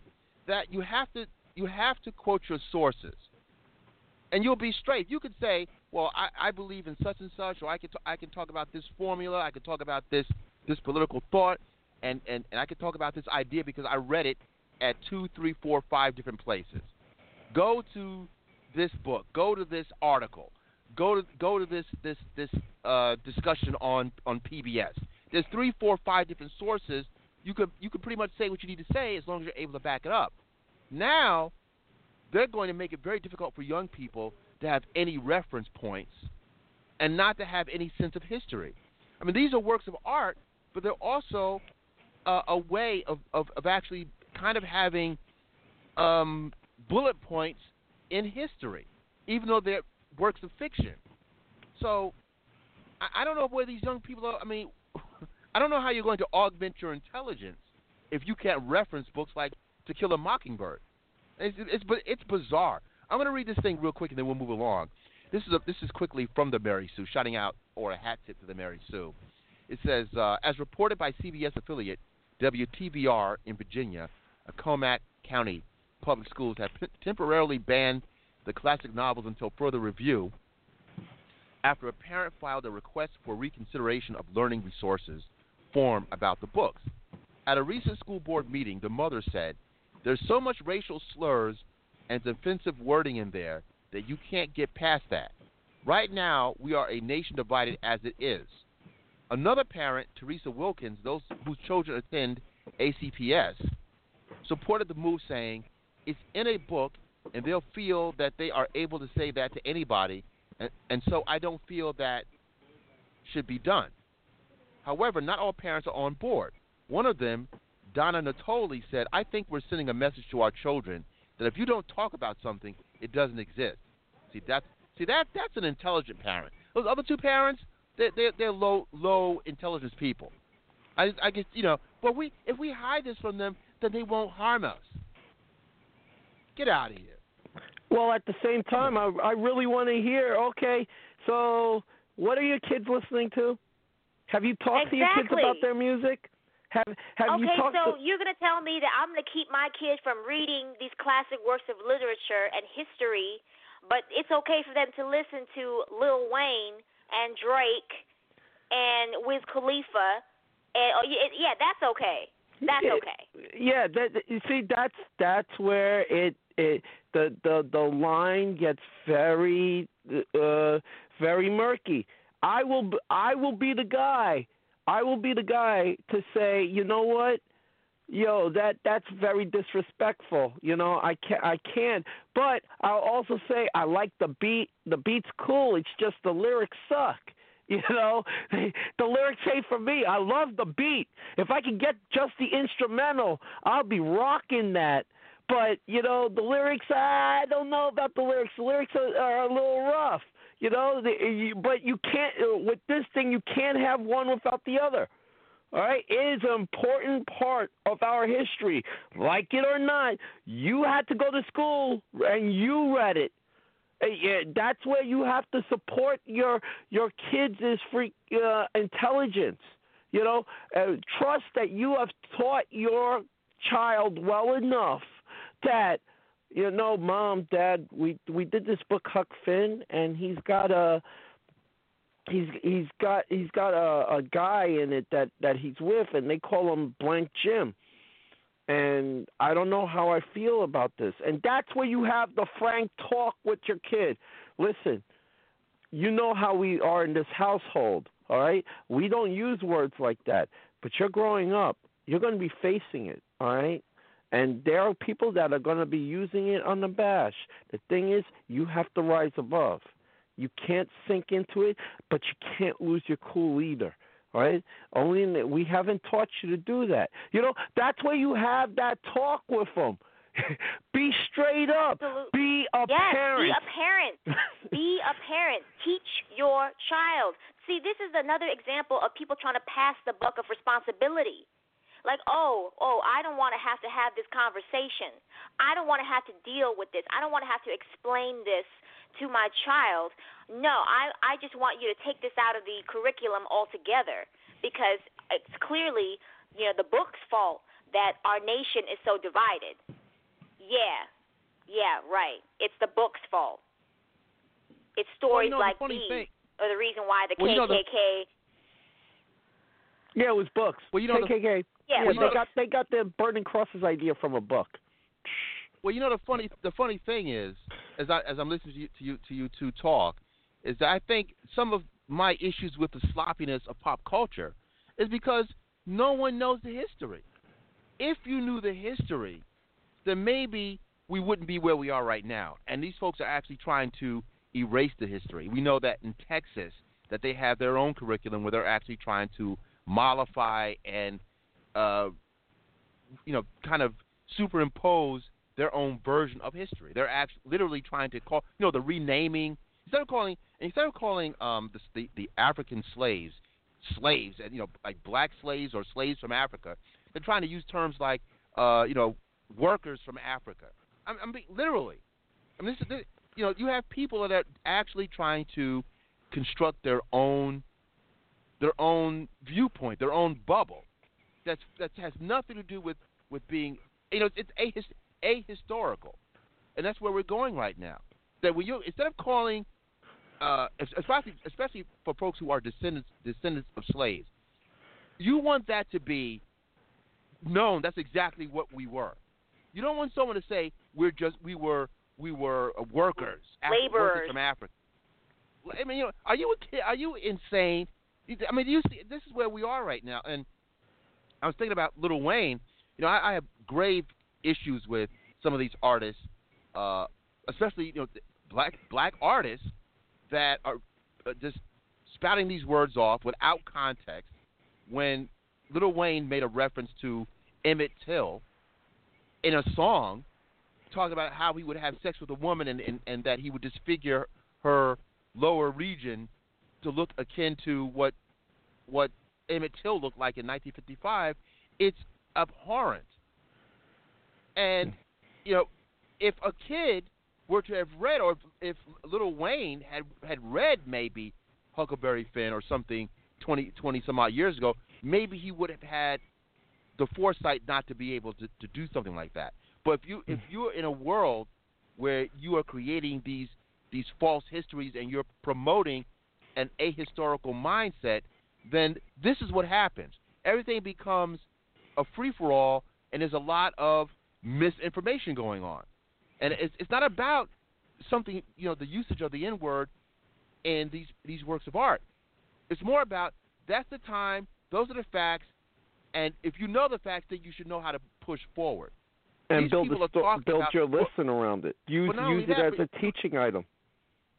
But you have these people, these these these parents. I guess they're trying to. They they believe they're doing the right thing, but what they're doing is extremely harmful, because they're saying that we're, we're divided right now. Well, how do you explain to your child the origins of this of, of this animus if you don't go into works of of Harry Beecher Stowe and so forth, Uncle Tom's Cabin, and it, and that's and, and one quick thing, and then we'll move along.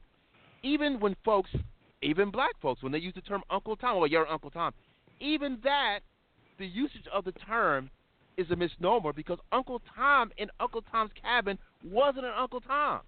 The character sacrificed himself for his other for his for his fellow slaves.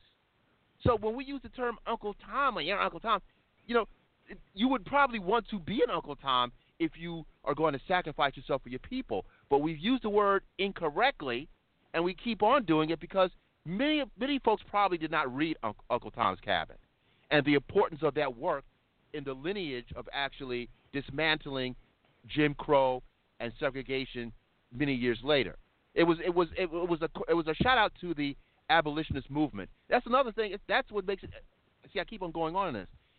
These works of art play a, a seminal role in beyond just being a book that you read. That particular book, Harry Beecher Stowe, um, Beecher Stowe's work of art, that book was basically the Bible for the abolitionist movement. So these books are not just books, and these people want to ban this kind of stuff. They're a bunch of a holes. I'll leave it at that. I'll edit myself. Hey, hey, just look at it this way, okay? This is why shows like this one exist.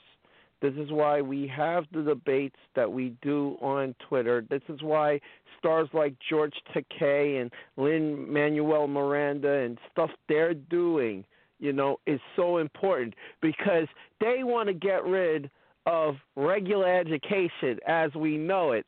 But through some of these guys' works, uh, on stage and screen and stuff like that. I hope it's encouraging. Well, it won't encourage every kid because a lot of kids don't want to learn. But true stuff like um, the the the the Takei uh, encampment play and Lin uh, Miranda's um, Hamilton stuff. Hopefully that that lights a flame under some kids that see it, that listen to the soundtrack, that you know, that that okay, let me learn a bit more, and they'll turn on some of their friends to it, and they'll turn on the uh, the to to have that opposite daisy chain effect than what I just referenced to begin with of ignorance getting spread. Hopefully, it spreads intelligence too. let's move things along a little bit, and and, and in moving things forward, it's all connected, as you say, Daryll. Um, shout out to Evan Narciss or Narcisse over at IO9, IO9 website. Um, he's always doing uh, these pieces that, um, again, revealing a certain level of history, and you know, y- you gotta have you gotta have nerds of color in effect to kind of show a different slice of life. Um, that's all about information. So he has a piece at IO9 where he highlights this upcoming documentary on a little known hero who's very much alive, and I'm going to try to reach out to the gentleman, um, Floyd Norman. And it's about Floyd, Floyd Norman being the first black animator at Disney. Now, you know, that's that's pretty heavy duty stuff. And um, it, his his story is pretty fascinating because a, you know, he was hired at a time.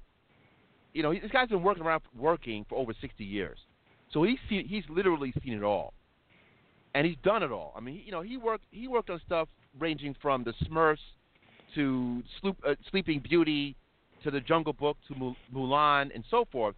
So this guy's a beast, and my my my favorite Jonny Quest, he worked on those things. Man, heck, this guy even did the animation for the intro to Soul Train.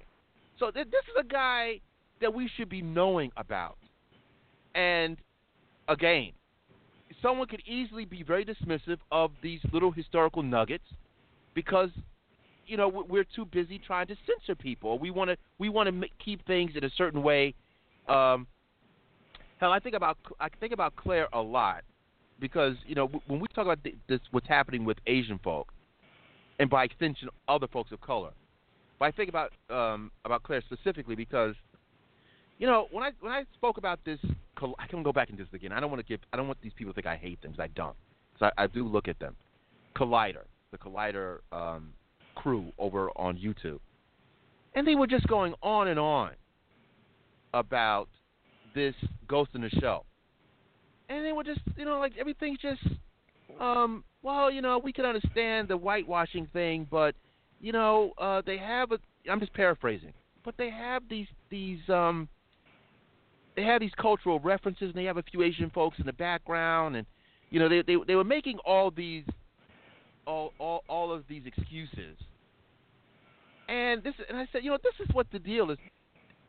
Even when they even when people try to be kind or respectful, they don't know your history and they don't care about your history. And and if if if it's up to them, they can be very casual in exercising you out of history. This gentleman, Floyd Norman, being a, the first black animator at Disney, is a historical feat, and people should know about that. And if you had, if they had their way, people would just look at that as just a one-off. They wouldn't. They, it, it doesn't mean anything. But everyone deserves their story for the complete story. This, it, it, it, we seem to be in a time where we're very, we're very comfortable. Some of us, not we, on our show. Pardon me, not us, but there, there are a faction of people that appear to be very comfortable in maintaining a, a truncated, one-sided view of history without having everybody giving you the full story. Uh, we know about the story of Disney, but I, I, with this man's talent, it's really not a complete story, is it? Without just getting into this documentary, I'm going to definitely check it out. And again, it's called Floyd Norman: and Animated Life. He's going to have a perspective, being the the first black dude at Disney, that no one else is going to have. And I think we need we I want to know what he has to say. But there are folks that say, "Oh, well, you know, Disney, you know, they, they could keep it very surface level and be comfortable with that." I wouldn't be comfortable with that. So I would definitely. I'm going to put this uh, this link into our chat room to the piece at IO9. But um, he, the man is in his 80s. He still very much uh, has his faculties. I think he's probably still working. Ev there's even a point in the story that I'm pretty sure he has his points, you know, with with racism. But I'm, I'm but he's also also had to deal with ageism. That at 65, when this man was still at the height of his powers, there was a forced retirement thing with him. So, you know, you shouldn't have to retire someone when they're viable, still doing what they're doing b- because of a simple age thing. So, so there's actually the, the the documentary actually is, is more than just the fact that he was the, the the lone black person initially, and then of course there were other black other black folks that started that came in after him. That's also a running joke in the documentary that at some point more black folks came in, and uh, he joked that I, I, I at least I didn't have to talk to myself. So, um, Dara, what are your thoughts about Floyd Norman, and w- were you aware of, of his work and uh, of his documentary? Yes, so I saw it a month ago. So, uh, it, it, um, I'll say it like this: true, true guys like LeSean Thomas, you know, I, I've and, and the Boondock, late, of Boondocks fame, right? yeah, and the late fame. Dwayne McDuffie. I found out about this. You know, I found out that we've had people working in in these that we never knew about. And that's one of the great things. If you're not known for color, if you're known for your work, that's fine. But the hurdles he had to go through, we don't know if you can understand the nuance of this character to write it. And then you go and release Princess and the Frog. I'll just say it like that, okay? Some of this stuff he heard from guys, and at the same time they release uh, stuff like the Dumbo Crows. I will just say it like that, okay? You, you know, there, there, there's a lot of hypocrisy there. All right, it's it's Disney. It's all light. It's children's fair. It's a simpler time. Every time you hear the line, it's a simpler time.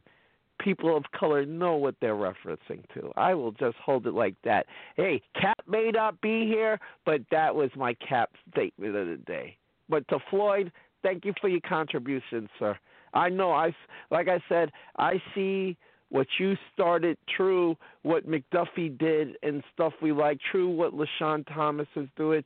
You, it, your your legacy lives on, sir. Thank you. To you, afternoon.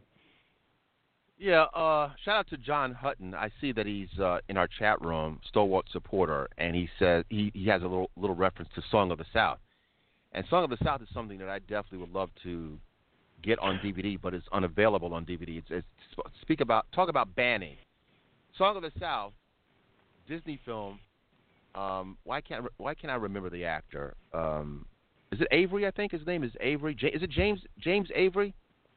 Anyway, that actor received a, an Academy Award, I believe, in 1947, 1948, and uh, you know that that listen, that's a perfect reason why you can't ban things because Song of the South. Uh, and I know that shout out to our friend Sergio Mims. Sergio Mims, our resident cineast. Uh, we've spoken offline quite a bit, and Song of, Song of the South comes up quite a bit. There's even a website called songofthesouth.net where they're campaigning. J- uh, yeah, thank you, Avery. James Baskett, thank you. James Baskett. He won a special award, um, Academy Award. And again, you remember this is after Hattie McDa- McDaniel in 1940 when she won an award. Uh, but he won a special award because it was it was an animated effort. It was one of the first animations of you know between humans and and, and animated creatures. But the interesting thing about Song of the South is that it certainly gave a, a very mollified version of slavery. It made it seem as if these slaves were just happy to be there. There was no kind of misery. It, it, it was it, was very um, it's very painful to watch. But I, I think you need to see that so folks can put into context as to wh- why we are where we are today. And they banned Song of the South because of these this this, this racial animus, you know, uh, fearfulness. What Claire talks about, what we all talk about, with well, we don't want to be disrespectful to to to to Tibetans, to Tibet. So they, so we just obfuscate, we just ignore. We don't re, we don't we, we don't want to be disrespectful to black people or, or raise any eyebrows by having this piece of piece of art that puts slavery in a, in, in a negative context. But you have to show these movies so people understand this is what people were about in 1947 or 1946. But we choose to just not show it. And I'm, I'm obsessed with Song of the South. I will I will confess. you know, Uncle Remus, that whole thing. It, it you have to watch it to put it into context and to and to be educated about it. But now, so it you know, never happens no again. Uh, you know? uh, Well, yeah, exactly, exactly. So we see you you see that as a reference point. Thanks. You see that as a reference point, so you won't repeat it, and that's probably why things are being repeated. Shout out to Breakfast at Tiffany's. I mean, they're repeating this stuff. Uh, It's obvious, isn't it? You start to see Yeah. the connection. Quickly, Daryll, we got about 17 minutes remaining. What what um what first of all, where did you see it, and what did you think about it? This What? animated life of Floyd oh, Norman. I saw it on Netflix one time. When it was one of the first things I saw when I got my Netflix account. When I bowed down to get it, I I saw that an animator's life. Oh, the first reaction I had, oh, Disney has black animators. All right, wait, let me let me go check this out.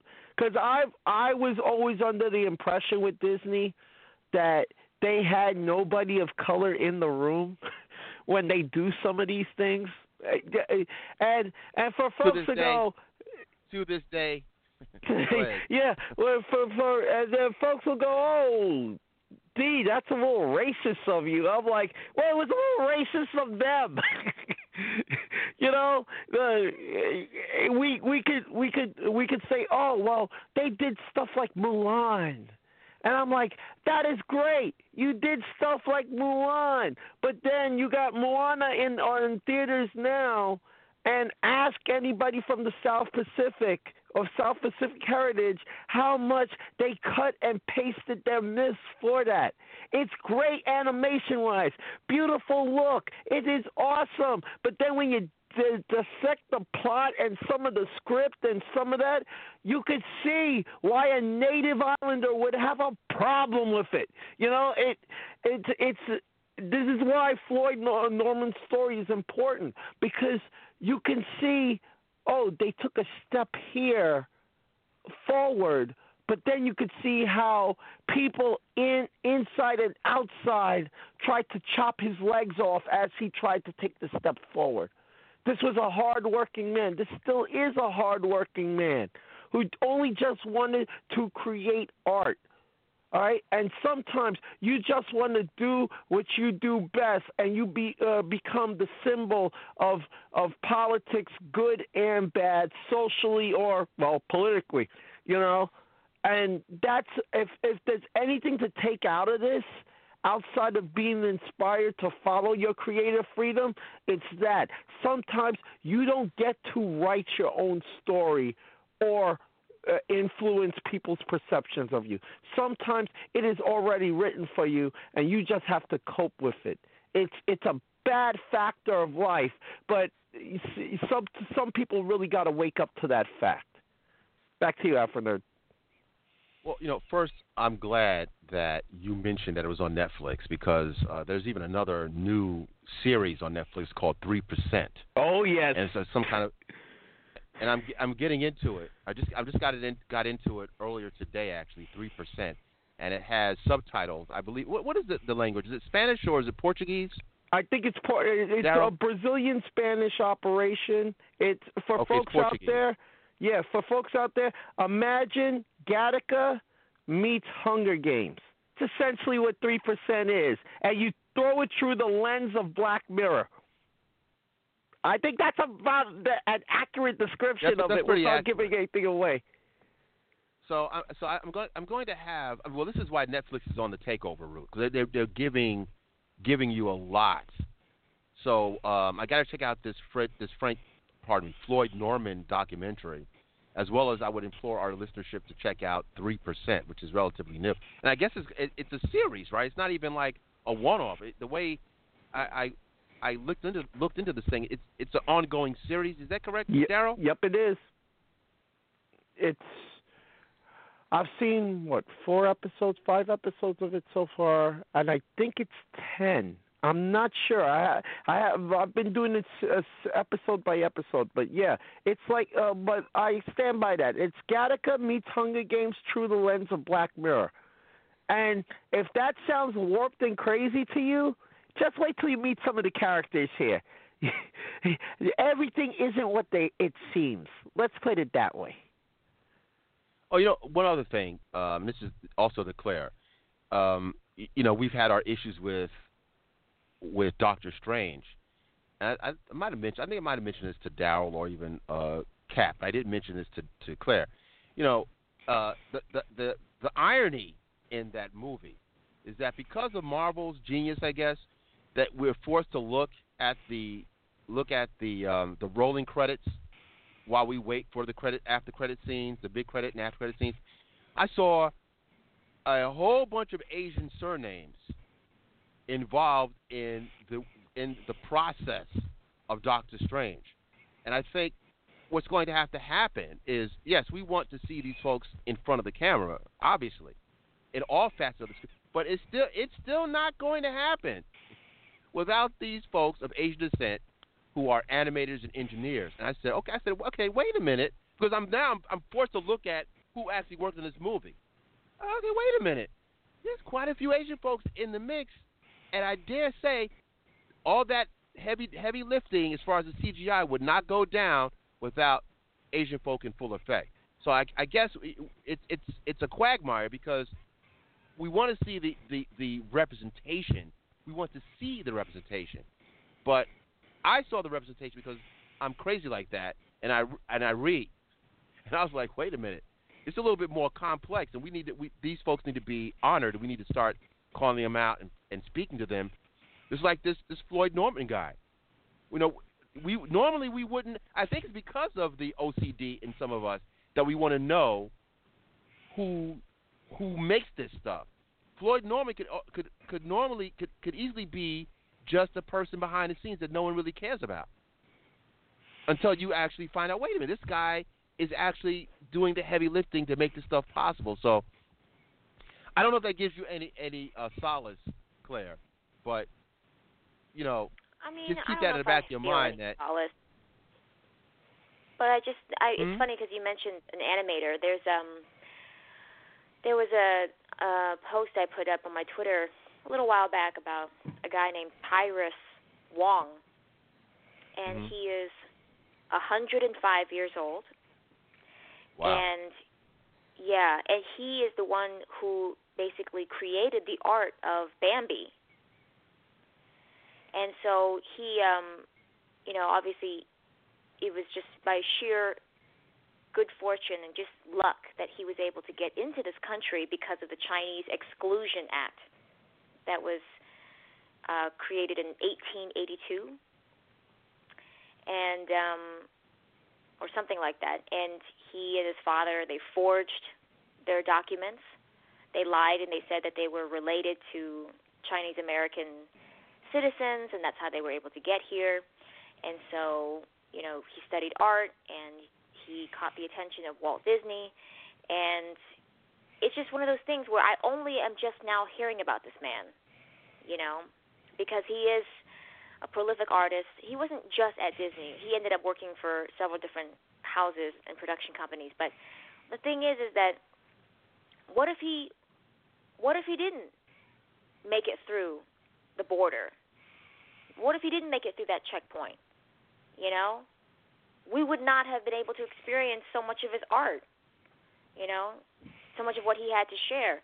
And it, I'm, I'm definitely curious about checking out his documentary that came out just a couple weeks ago at an Asian um, World, you know, Film Festival a few weeks ago. And I just, I hear what you're saying. I hear what you're saying. We need to hear these stories. We need to know what's going on with these stories. And yes, I'm highly aware of how many Asians work in in production, of how many Asians are behind the scenes, how many Asians are uh, CGI and VFX artists.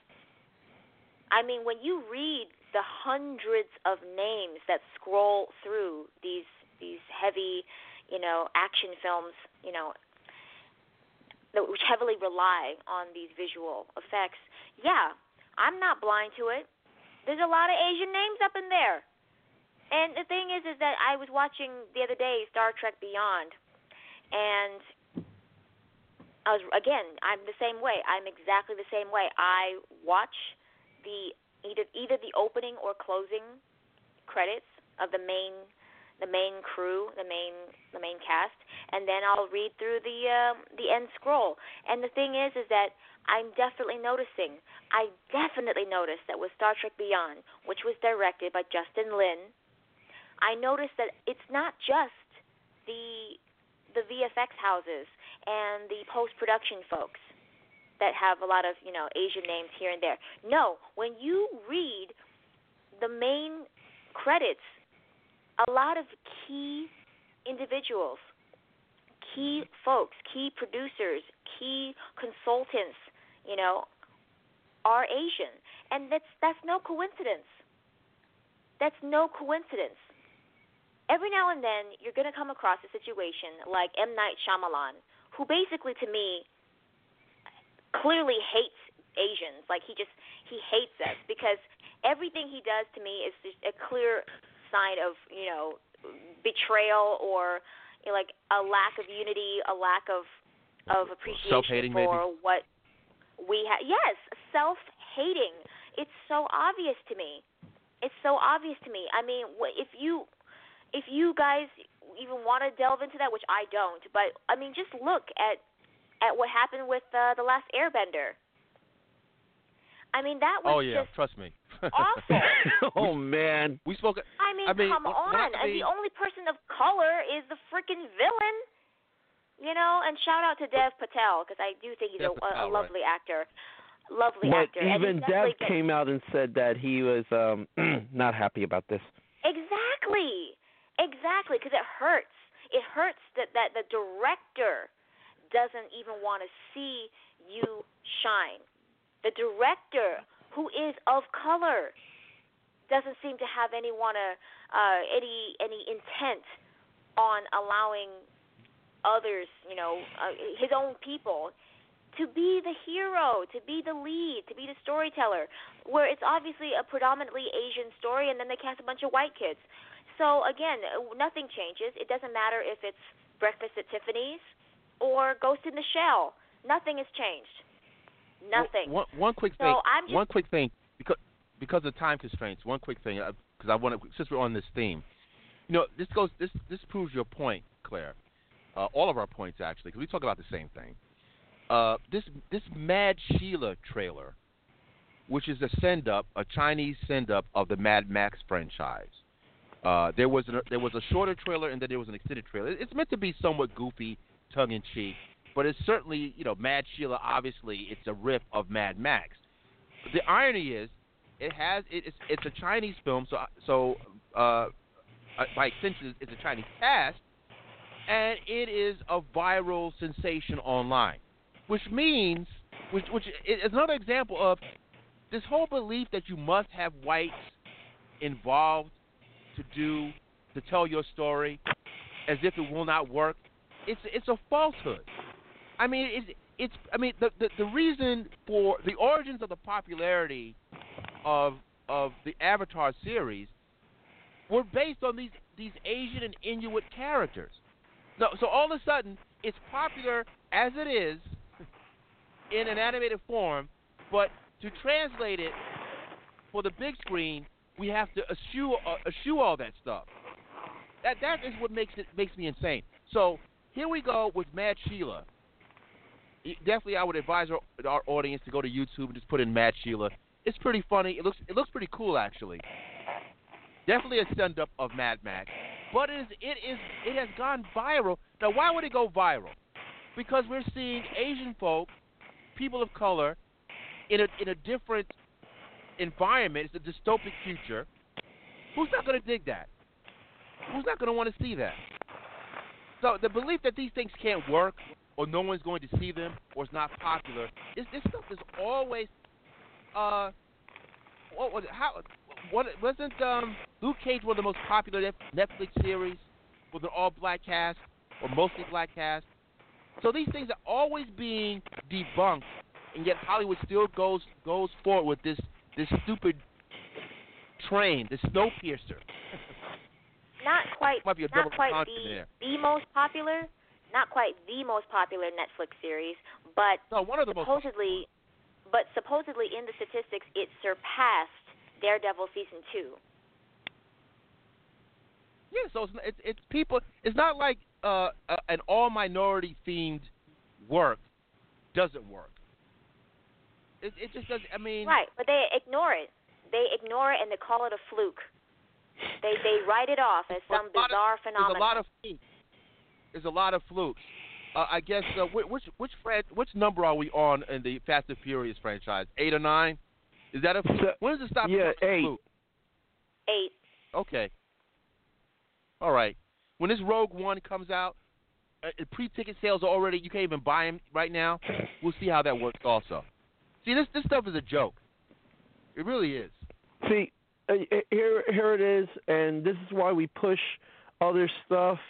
Quality doesn't mean white, but but uh, uh, diversity doesn't mean that that it's going to be quality either. You you have to have a mixture of both. You have to have the representation, but the work has to be quality too. We're not going to just push something because it has POC attached to it. We're going to push it uh, uh, because it's quality. All right, uh, just for people out there, yo, it, it make quality work. People will go see it, but if you make quality work that has diversity or POCs attached to it, it's going to introduce you to a new fan base that you might not have had before. And you know we're, going in uh, almost a minute before the end of the show, but I think we should go for another ten minutes uh, because we started off late. So my apologies to, to, to that. And uh, uh, of course, for the listeners, they may notice that Captain Kirk is not uh, with us. He's dealing with a family emergency. So uh, pr- our prayers and thoughts go out to him. Um, but I, I also want to just mention uh, quickly. You know, we were talking about the other folks of of, of color. I mentioned this to Claire before. A historical figure, James Wong Howe, who was a cin- cinematographer, um, and he was nominated for ten Academy Awards, and he was a he was a sought after cinematographer cinematographer um, during the Hollywood's golden age, and mostly because of what he did with with shadow and and focus, deep focus. But um, you know, again, this is the person behind the scenes. I mean, he definitely was a stellar figure during the silent p- film period. But I'm fascinated by knowing these people. I just think it's important to just know stuff and to know people and, and these behind the scene players. So I, I guess what I'm, uh, you know, just kind of conclude. We got we have to we have to um, promote folks that are in front of the camera for image purposes, but we also have to be very passionate about people that are do, actually doing the heavy lifting behind the scenes as well. So that's only all I want to kind of put out there. Um, quickly, because we got about we're already past the, the the you know we're in the podcast. We're not live anymore, but for listeners, obviously you can still listen to it um, in the podcast form. Riverdale, the Riverdale trailer came out for 2017.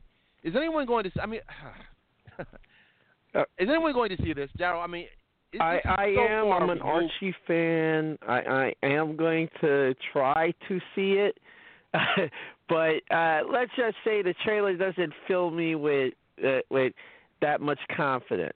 I tell people that see the Riverdale thing, go like, hey, look. If, if you want to see a good Archie story that goes against the grain of Archie, pick up the first Afterlife? trade, af- Afterlife with Archie, the zombie Yeah. one.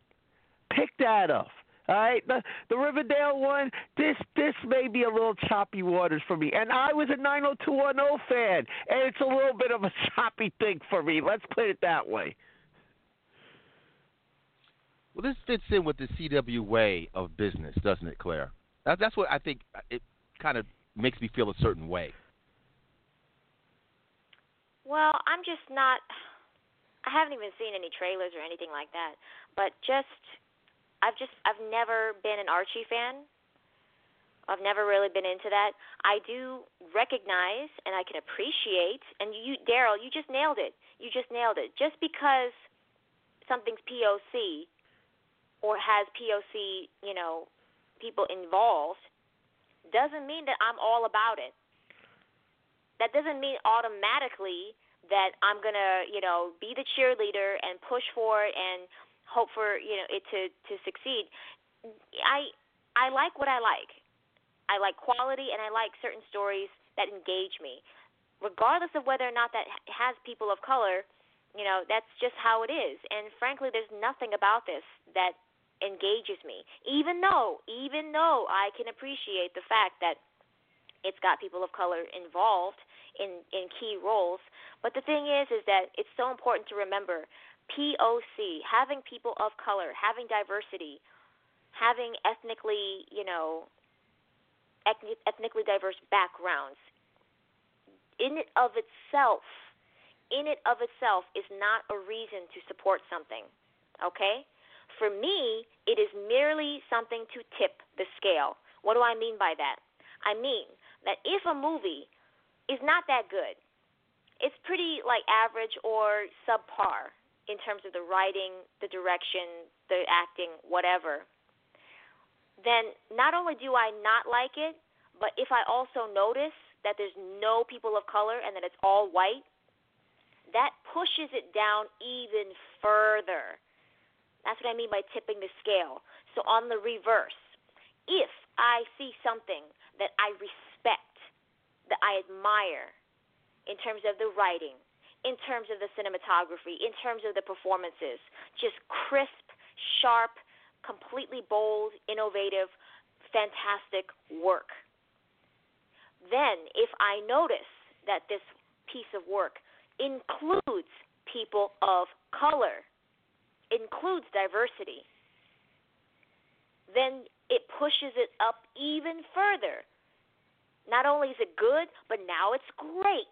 That's what I mean by tipping the scale. But in and of itself, having diversity doesn't mean anything to me. You know? So I'm just I'm just not interested in Archie Okay? So that's why I don't have any, you know, dog in this race, as Cap would say. But what makes me sad about, on the reverse, on the reverse, a situation like Ghost in the Shell or Passengers, to me, that, the story, the themes, the construct of the plot is something I want to see. I would see that. I'm interested in that. But because they've chosen to cast the way they've cast, I'm a little bit torn. I'm conflicted. I'm a little bit put off. Just as I was I told you before, I was conflicted when I saw Doctor Strange because while I had fun, while I enjoyed it, while I thought Benedict Cumberbatch killed it, at the same time, while I can appreciate the talented Tilda Swinton, I can appreciate the fact that if I saw this objectively, not knowing anything about it, then yeah, I would say she did a fine job. She brought her unique, unusual, androgynous, you know, almost alien like, otherworldly like quality to this role, and that made it interesting. I could look at it like that. But because I know that the damn character is supposed to be a man, an Asian man, I'm conflicted. I'm conflicted because of what we were talking about, because of, of the erasure. So I'm just, I, I, I don't know. I don't know. I like what I like. I, I want to see what I want to see. But again, it just, it hurts when you feel like, when's it going to be our turn? When are we going to go from just being the props and the set dressing, to being the storyteller, to being the narrator, to being the hero. When are we going to go past being the person, the background, the filler that makes the white person look good, you know, makes them look like they're part of the, you know, the exotic, the Orient, whatever. When are we going to be able to tell the story? When are we going to be able to tell our own damn story instead of having somebody else tell it for us? One quick thing. So I, um, I don't know. I don't know. I'm not interested in seeing Riverdale. I have zero interest. But but on the flip, I am glad that they're moving Legends to Tuesday because they're going to give Riverdale the Thursday night slot. So that means I get to see Flash and Legends in one shot. Yeah, that might be a good thing. And also with the Riverdale thing, I just got to make you know, uh, I'm not the biggest Archie fan. I'm, I've been in and out of Archie. I'm semi aware of Archie, obviously, and uh, I, I'm a bit conflicted because the company. I will confess, and I think Daryll will attest to this as well. Archie Comics has done a, a terrific job of uh, of kind of addressing issues of of diversity very quickly, as far as in print, um, in a very f- fast way. I mean, they have this Kevin character. They've had uh, other minority characters they've actually boosted up. I mean, that when you think about what Riverdale represented in the 1940s, all the way to I'd say let's say the I guess till the early aughts, they really represented like this this fictionalized white environment. It was it was just uh, again it was uh, let's make America great, great again. It was very much like that kind of deal, and if if they really wanted to, they could have kept it just kept it as business as usual, and not really allow for that for that storyline to adjust to the modern era. And I think the fact that you know um, Archie has had black, a black girlfriend. Uh, I think he was even a, uh, well, they actually he actually was married in a, in a different iteration with the was the Ver, not Veronica uh, the Valerie character Daryll. Yes. From from the uh, jo- Josie and the Pussycats. So he was married to a black woman, had a multiracial kid. So you see this this brown hued kid with freckles was pretty was pretty funny actually. Um, but I mean, just, just that whole thing. I mean, the fact that they that they're doing these things for for Archie Comics is is they're a little bit a little tighter with kind of addressing these things in more upfront than the the superhero, you know, the the the the, the bread and butter comic book stories that you and I, all of us, are more aware of. Archie's a little bit more proactive. I will say that. What What are your thoughts about that, Daryll? Hey, I look. It, it, I I'm giving it a shot, knowing, knowing, hopefully, knowing like some of the creative staff and everything behind Archie Comics and what they've tried to do and the pushback they've gotten that that people got mad and and how they they've succeeded print wise I got hopes that this will rise above my misconceptions or my misgivings to go in knowing that they've beat this before the new Archie book I wholeheartedly recommend if you haven't been picking up the new Archie book, it's the it's a great uh, example of how to update a classic for modern audiences, but still keep the core concept of every character. It's great. Mark Waid is killing that. You know, Chip Zdarsky on Jughead. Who would ever think they see Jughead with Sabrina? You know that great stuff. But that trailer of Riverdale did not inspire any of that in me. I saw the diversity, but I didn't get anything. And it's up to the cast, it's up to the crew, it's up to the writers to you got 13 episodes, wow me. Back to you, Afronerd. Uh, a few more things we're out of here. Marvel versus Capcom Infinite or Marvel versus Capcom 4 um, listen, I, I play video games here and there, especially superhero video games, and you know, waiting the expectation for the fourth version of it. That was this was like I, I didn't think it was ever going to happen. So I, so it appears that it is going to happen, but there's talk that the X Men might not be included in this thing. Do you know anything about this, Daryll? Yeah, again, it's their politics. I'm leaving it alone. You know, hey, hey, it, I, I said it before. Yo, hey, if there's no X Men, can I get Ghost Rider? Uh, hey, I'll take Mac Rider. You know, give give me Mac as Ghost Rider as a, a downloadable contact character. You know, you know, give uh, uh, no X Men. That you better give me some cool Inhumans in this. hey, no X Men. Hey, we got a huge universe of characters that haven't been seen. You could start throwing some of them in. A fightable Wonder Man. You know, uh, we can't use Human Torch, but give me Jim Hammond. You know, we can't. Oh, yeah, we, yeah. We, you know, we can't use Wolverine or Lady Deathstrike. Okay, that's cool. Give me a good Tigra character. You know, give me Talon from Guardians of the Galaxy. By the way, trailer dropped on two today. If you guys haven't seen it yet, go see that trailer. You know, hey, as I bring it up, give me some of the Guardians of the Galaxy as playable players. Well, you know That's what? what I'm I, I saying. wouldn't. Wait, wait. Did, well, didn't they? Didn't they have um, Rocket Raccoon in one of the iterations? I haven't played in such a long time. Well, yes, they did as a downloadable ca- uh, character. Yes, but I'm just saying, make him a core part. Well, even Medusa, as a, as a, as a uh, a character with the hair like Mr. Fantastic. I'm Uh, just but thinking. like, like I said, there are or whatever the embargo is with the Fox and the characters they hold. There's enough characters in our universe that people crying. I want to see it. I want to see it. I want to see that. Marvel's got thousands of characters. But but is, is it a, is it an embargo though? Because I mean, all the other iterations had they even had X twenty three.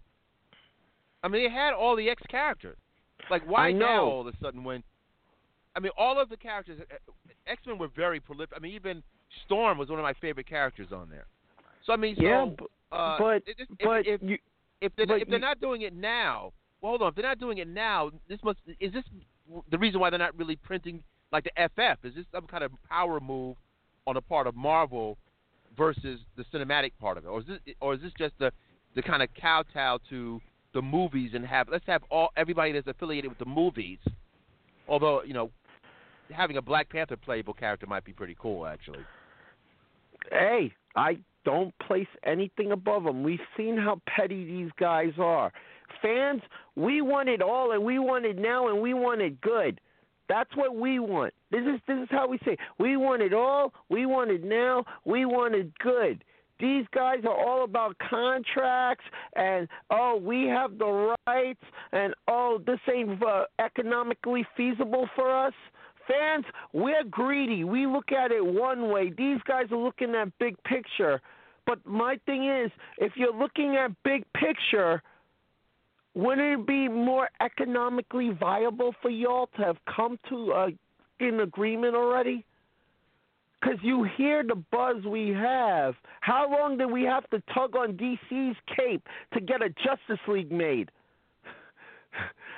and we are praying that it's quality, but you know, how long do we have to go around that that um that that that rigmarole? That we're now doing it with X Men and Avengers and Infinity War, and now this the uh, this video game, and we're we're doing the very same thing.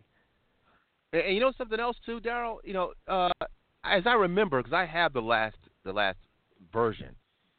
That one thing was in my head was that you know we here we go again with minority representation even in video games, because you know it's it's somewhat limited. I mean you have you have uh you have Storm. What other black characters were in that video game? Bishop, no. Nope, he wasn't in there. But no. like you Black think of like Panther, Black Panther, nope. Later. he was like a sideline thing. If you like, if you unlock one of the, I think it was an unlock move where you might see Black Panther or with Storm. It was some kind of like her story. It was something when they were married, if I remember correctly. But like, the fact wait. that the you, fact that you you give me Captain Marvel, so c- can an unlockable character be Monica Rambeau? or even Blade, Blade, it would be excellent for something like that. I mean, there's a lot of black characters. I mean, not just black characters, but I mean, I mean, you know, you start to realize you don't even see the minority representation in a damn video game. Not really. And it's pushed back on that. Uh, and spoken what little as we do where- get, they where- get mad at. Well, yeah, you you hear now that some some white players take issue with playing minority characters. Like I've played white characters since the since the beginning of time, and I've never thought once about it. But but when a white character, I, I mean, I- not all whites think this way, but I find it amazing that they can't even play a black character. It, oh, whatever. One last thing, folks, and we'll wrap we'll wrap this up because we started out late. Uh, Tom Cruise's Mummy. There was like a quick short on this, and I think it's going to be uh, maybe today or tomorrow there'll be a, a more expanded trailer. But from what I saw, I mean, it definitely looks like something worth seeing. It's definitely, you know, it seems to be superior, at least as far as the trailer. Uh, you see Tom Cruise running. I think that's a requirement in everything. Tom Cruise must Tom Cruise must be seen running. Yep, But, uh, Supercut. There's that Supercut Uh, on on YouTube. Claire, what did, what were your thoughts about? Did you get a chance to see this mummy thing? This mummy short? Uh, yeah, and if my phone cuts out, I'm sorry. I just I didn't realize the battery was dying. Um, yes, I saw it, and they're going to do the full trailer on Sunday. Um, I just think it's funny. I just think it's funny that now we have commercials for commercials. I mean, we have the trailer, Yeah. and then we have the teaser trailer, and the teaser of the teaser. It's like, oh my goodness, really? I mean, and it literally is just it's like like 12 seconds. I mean, it's it, there's nothing there. I mean, just a few flashes, a few images. Um but I got to say until I see the full-length trailer, you know, to tell me otherwise, I do like what I see. I am curious because on paper this sounds like a terrible idea. This sounds Yeah. terrible. I mean, really, you're going to remake The Mummy? But the thing is, is while I have a great fondness for the 1999 Brendan Fraser and Rachel Weisz version, great fondness for it, I understand that Universal is trying to do their own cinematic universe. They're trying to create their own MCU, a monsters cinematic universe. So that means The Mummy, that means you know, Frankenstein and Dr. Dracula. Jekyll and Mr. Hyde and all that. Classic, classic characters that have been redone over and over again. Um, in fact, I think um, Dracula, Dracula and Sherlock Holmes, those two characters are probably the most, you know, rebooted, redone uh, characters of all time, simply because I, I'm pretty sure that they're uh, uh, under like no domain. So anyway, I I saw it and I gotta say I am curious because I really I'm I'm happy to see Sofia Boutella. She's working. She's really getting herself out there. I think that's fantastic. She is a professional dancer, and she was able to use that to become, you know, the sidekick with the blades for legs in Kingsman. She leveraged oh, that. oh yeah, yeah, yeah. Star Trek. Oh yeah, definitely. And now look at her. I mean, she's the mummy. She's the villain. So I think this is great. I think that they are really trying to turn things around and and create something more more, you know, modern and more a little darker, a little more serious, not quite as campy, not quite as silly. But I'm I'm curious. I'm open to it. And I'm very glad that they made the mummy a woman. I mean, already we're seeing things flip around. So I'm down. Yeah, I think I'm down too. If, you know, usually I'm kind of, uh, kind of willy nilly when it comes to Tom Cruise's stuff. Uh, the fact that we see him running, like he's he's always running. Like I said, But- the Supercut. what- He's showing off. You have to understand he's showing off because if he wasn't going to be an actor, he has said that he would have been an athlete. Yeah, that makes sense. He's just All right, showing listen, off. uh, that's all. Uh, Oh, shout out way- to Billy Dee Williams. Yeah. Shout out to Billy Dee Williams. You you mentioned this, uh, Claire, that he's going to be uh, reprising his role, sort of, as Harvey Dent in the Lego Batman movie. So, I mean, that's a that might have been going. And I'm thinking about Tim Burton and, and even his issues with minority characters. That we have a legend like Billy Dee Williams, who you know he's an older man now, but in '89 or '88, I, I was actually that's the first time that they did kind of a racial switch. And I remember at the time I was like, okay, that kind of makes sense because he had, you know, he was Dark Gable, as it, as it, that was like a kind of a, a cute name they gave him in the '70s when he was, you know, coming out as this matinee idol. So Billy Dee, Billy Dee Williams as Harvey Dent, because Harvey Dent was always portrayed as this handsome guy that was disfigured. So uh, he seemed perfect for that role for a Tim Burton movie, and he didn't really do anything. It is, I mean, how can somebody with that name recognition and not do anything? That's probably one of the, the, probably the, one of the few pet peeves I have with the Tim Burton Batman is they never really used Billy Dee Williams as Harvey Dent. You know, the, to, to the full fruition. But anyway, you know, now he's eighty something. Uh, I you know, one still got heroes. the voice, baby.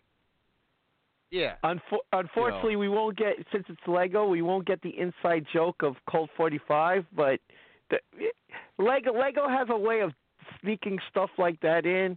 But if they do a Colt 45 Orlando moment with him sometime during it, I will crack up, totally crack up. Did you pick up Romulus too, sir?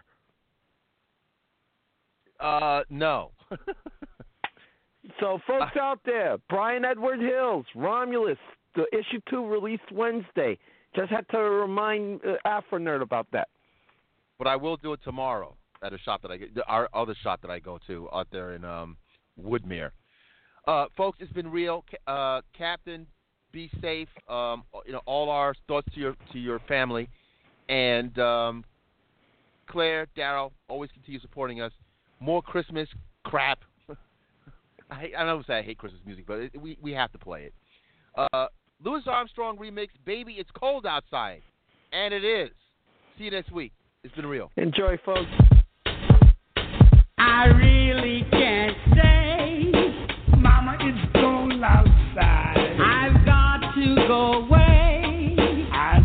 cold outside. I wish I knew how.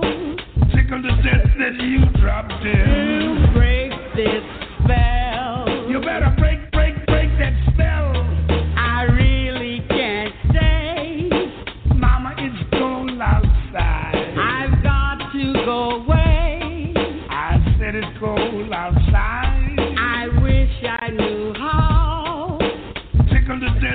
you dropped in.